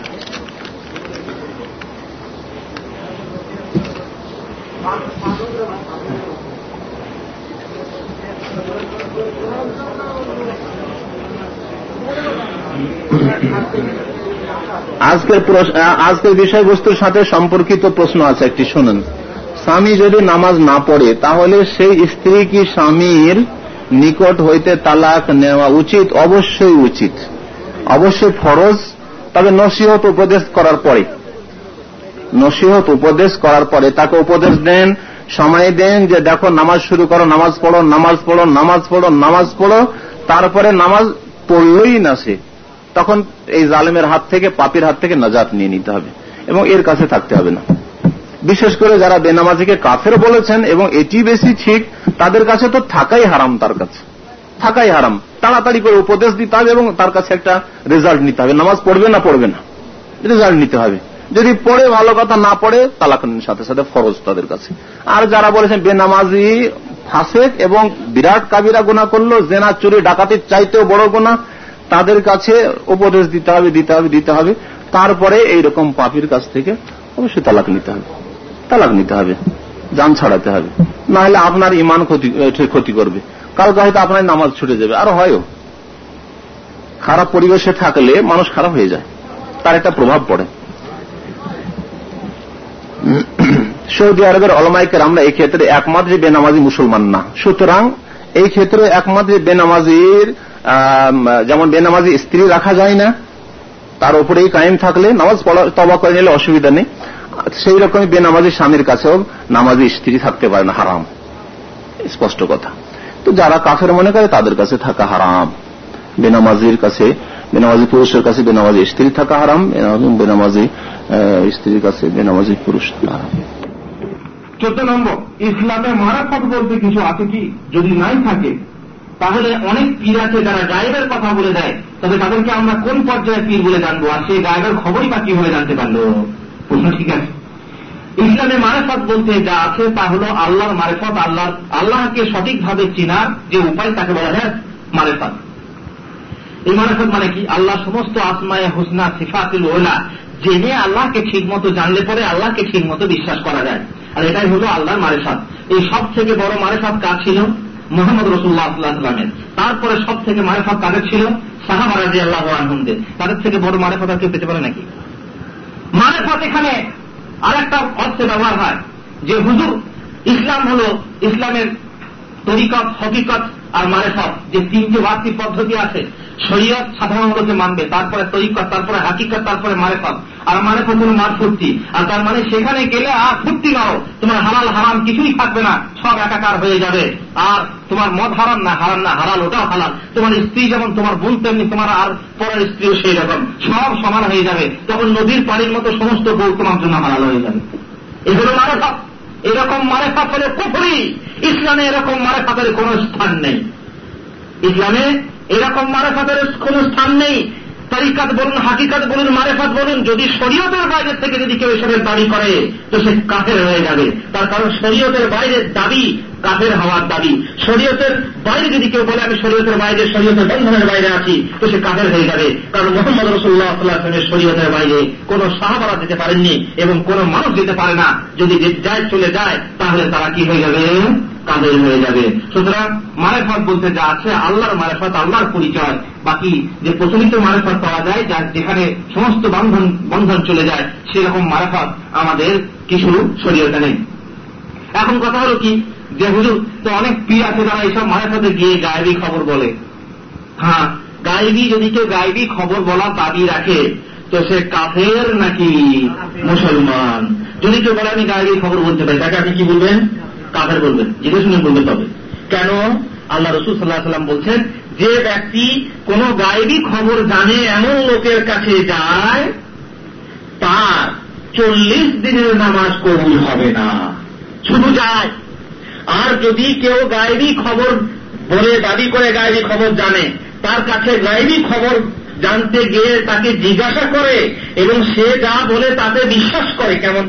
যেমন আপনি গেলেন বলে আমার হুজুর, আমার হাতটা দেখেন তো, আমার কটা ছেলে ফিরে আছে, কিংবা আমার কোথায় বিয়ে হবে, কিংবা আমার সৌদি আরব যাওয়া হবে না হবে না।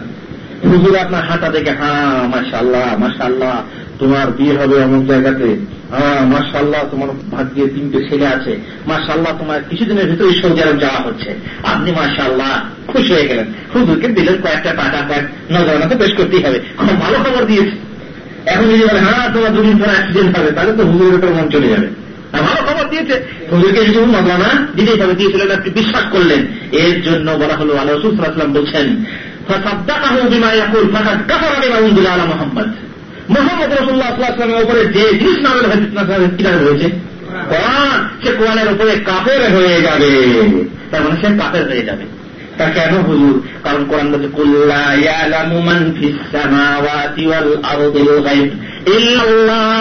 বলো আসমান জমিনের ভিতরে যা কিছু আছে, মানুষ তো দূরের কথা। মানুষ তারা আল্লাহ ফেরেস তারা গায়ের জন্য জানে না। জিন্দা গায়ের জানে না জানে না। কেউ জানে না আল্লাহ ছাড়া গায়েবের খবর। আর যদি কোনো ধৃষ্ট এসে বলে, আমি গায়েবের খবর জানি তো সেই কাজের হয়ে যাবে। সুতরাং কোন মুসলমান গায়েবী খবর জানি বলে দাবি করতে পারে না। কোন কোন সময়ে গায়েবী খবর বলে দেয় আর লেগেও তো যায়। লেগে যেতে পারে। আন্দাজে মারলাম তীর। লাগল আর না লাগল তো বলল, তীর? হ্যাঁ লাগতেও পারে। যেখানে পাখির ঝাঁক উঠছে, একটা তীর মেরে দেন একটা না একটা লাগবেই। লেগেই যাবে। এরকম হয়। কি করে গায়েবের খবর বলে? হাদিসে বুহারি শরীফে হাদিসে স্পষ্ট বলা হয়েছে যে এরা শয়তান ব্যবহার করে, জিন ব্যবহার করে। জিন বলে কোনো জাতি আছে না নেই? তাকে কবজা করা যায় না যায় না? যাই এটা আপনারা দেখেছেন এবং দেখে থাকবেন। তো প্রথম নম্বর পদ্ধতি হল এরা ব্যবহার করে গায়েব জানার জন্য কি? জিন। জিনকে, জিন যদি আপনার কন্ট্রোলে থাকে, তাহলে আমার বাড়িতে কি আছে? আপনি তার লাগিয়ে বলুন, হুজুর, আপনি তো বড় বড় লম্বা লম্বা বক্তৃতা করছেন। আপনার বাড়িতে কি হচ্ছে আমি বলে দিতে পারি? কি হচ্ছে? চট করে আপনার শয়তানকে পাঠিয়ে দিলে এসে খবর দিল আপনার বলে দিলে, আমি তো এরকম হ্যাঁ এরকম হচ্ছে না হ্যাঁ হচ্ছে। এরকম প্রমাণ আছে না নেই? এরকম প্রমাণ আছে। দিনের দ্বারাতে খবর বলা হয়। শয়তানের, শয়তানকে কবজায় রেখে বহু কিছু খবর বলা হয়। একটা উদাহরণ দিই। হজরত তোমার একদিন গায়ক ছিলেন। হজরত তোমার একদিন গায়ক ছিলেন। সাহাবারা খুঁজছেন, নেতা রাজা, বাদশাহ, তিনি সভাসদে নেই, কোথায় গেলেন কোথায় গেলেন, খোঁজাখুঁজি করছেন। একজন বললেন, হুজুর, অমক মহিলা তার কাছে জিন আছে। তো তাকে গিয়ে জিজ্ঞাসা করা হোক এসে জিনকে তো যেতে সময় লাগে নাকি? হ্যাঁ হাওয়াতে খাওয়াতে কারেন্টের মতো বিজলির মতো ছুটে যেতে পারে। জিজ্ঞাসা করা হলো, দেখো তো তোমার সাহেব জিনকে জিজ্ঞাসা করো তো, আমাদের ওমার কোথায় চলে, আমাদের নেতা কোথায় চলে গেছেন? সব ক্ষণেকের মধ্যে জবাব দিল যে হজরত তোমার অনেক জায়গায় মদিনার পাশে গিয়ে জাকাতের বা সরকার উঁটের ডাক দিচ্ছেন। খবর বলে দেওয়া হলো। সম্ভব না সম্ভব না? জিনের মাধ্যমে খবর দেওয়া সম্ভব। নম্বর দুই নম্বর দুই যে খবর দেওয়া হয়, সে খবর হল যান্ত্রিক সভ্যতার যুগে যন্ত্রের মাধ্যমে সাধারণ মানুষের মন লুটে নেওয়া হয়। কি বিশেষ করে? মাইক্রোফোন ওয়ারলেস মাইক্রোফোন এবং এইসব দিয়ে আপনার খবর। কীভাবে বলে দিচ্ছি? আমি এখানে পৃষ্ঠা বসে আছি মসনদে গদিতে। আমার চেলা আছে না নেই পৃষ্ঠায় মানুষ চেলা থাকবেই থাকবে, খাদের নিশ্চয়ই থাকবে। আমার দু তিনটে গেট আছে, প্রথম যে গেট, সেই গেটে খাদেন রাখা আছে। হ্যাঁ সেখানে এসেই আবার এলো, বলো, আমি পীরে কেবলার সঙ্গে দেখা করতে চাই। তুমি কোথা থেকে এসেছ? বলো, আমার জায়গা থেকে। তোমার নাম কি? না, আমার নাম আমার কি হয়েছে? তোমার কি কি দেখা করতে আসব? আমার এইরকম ব্যাপার, আমি মামলায় ফেসে গেছি। এই জন্য হুজুরে পীরে কেবলার কাছে একবার যাব। আমার কিছু দাবি আছে, আমার কিছু কি বলে আপনার চাহিদা আছে। এই সমস্ত কথা আপনারা, আমি এখানে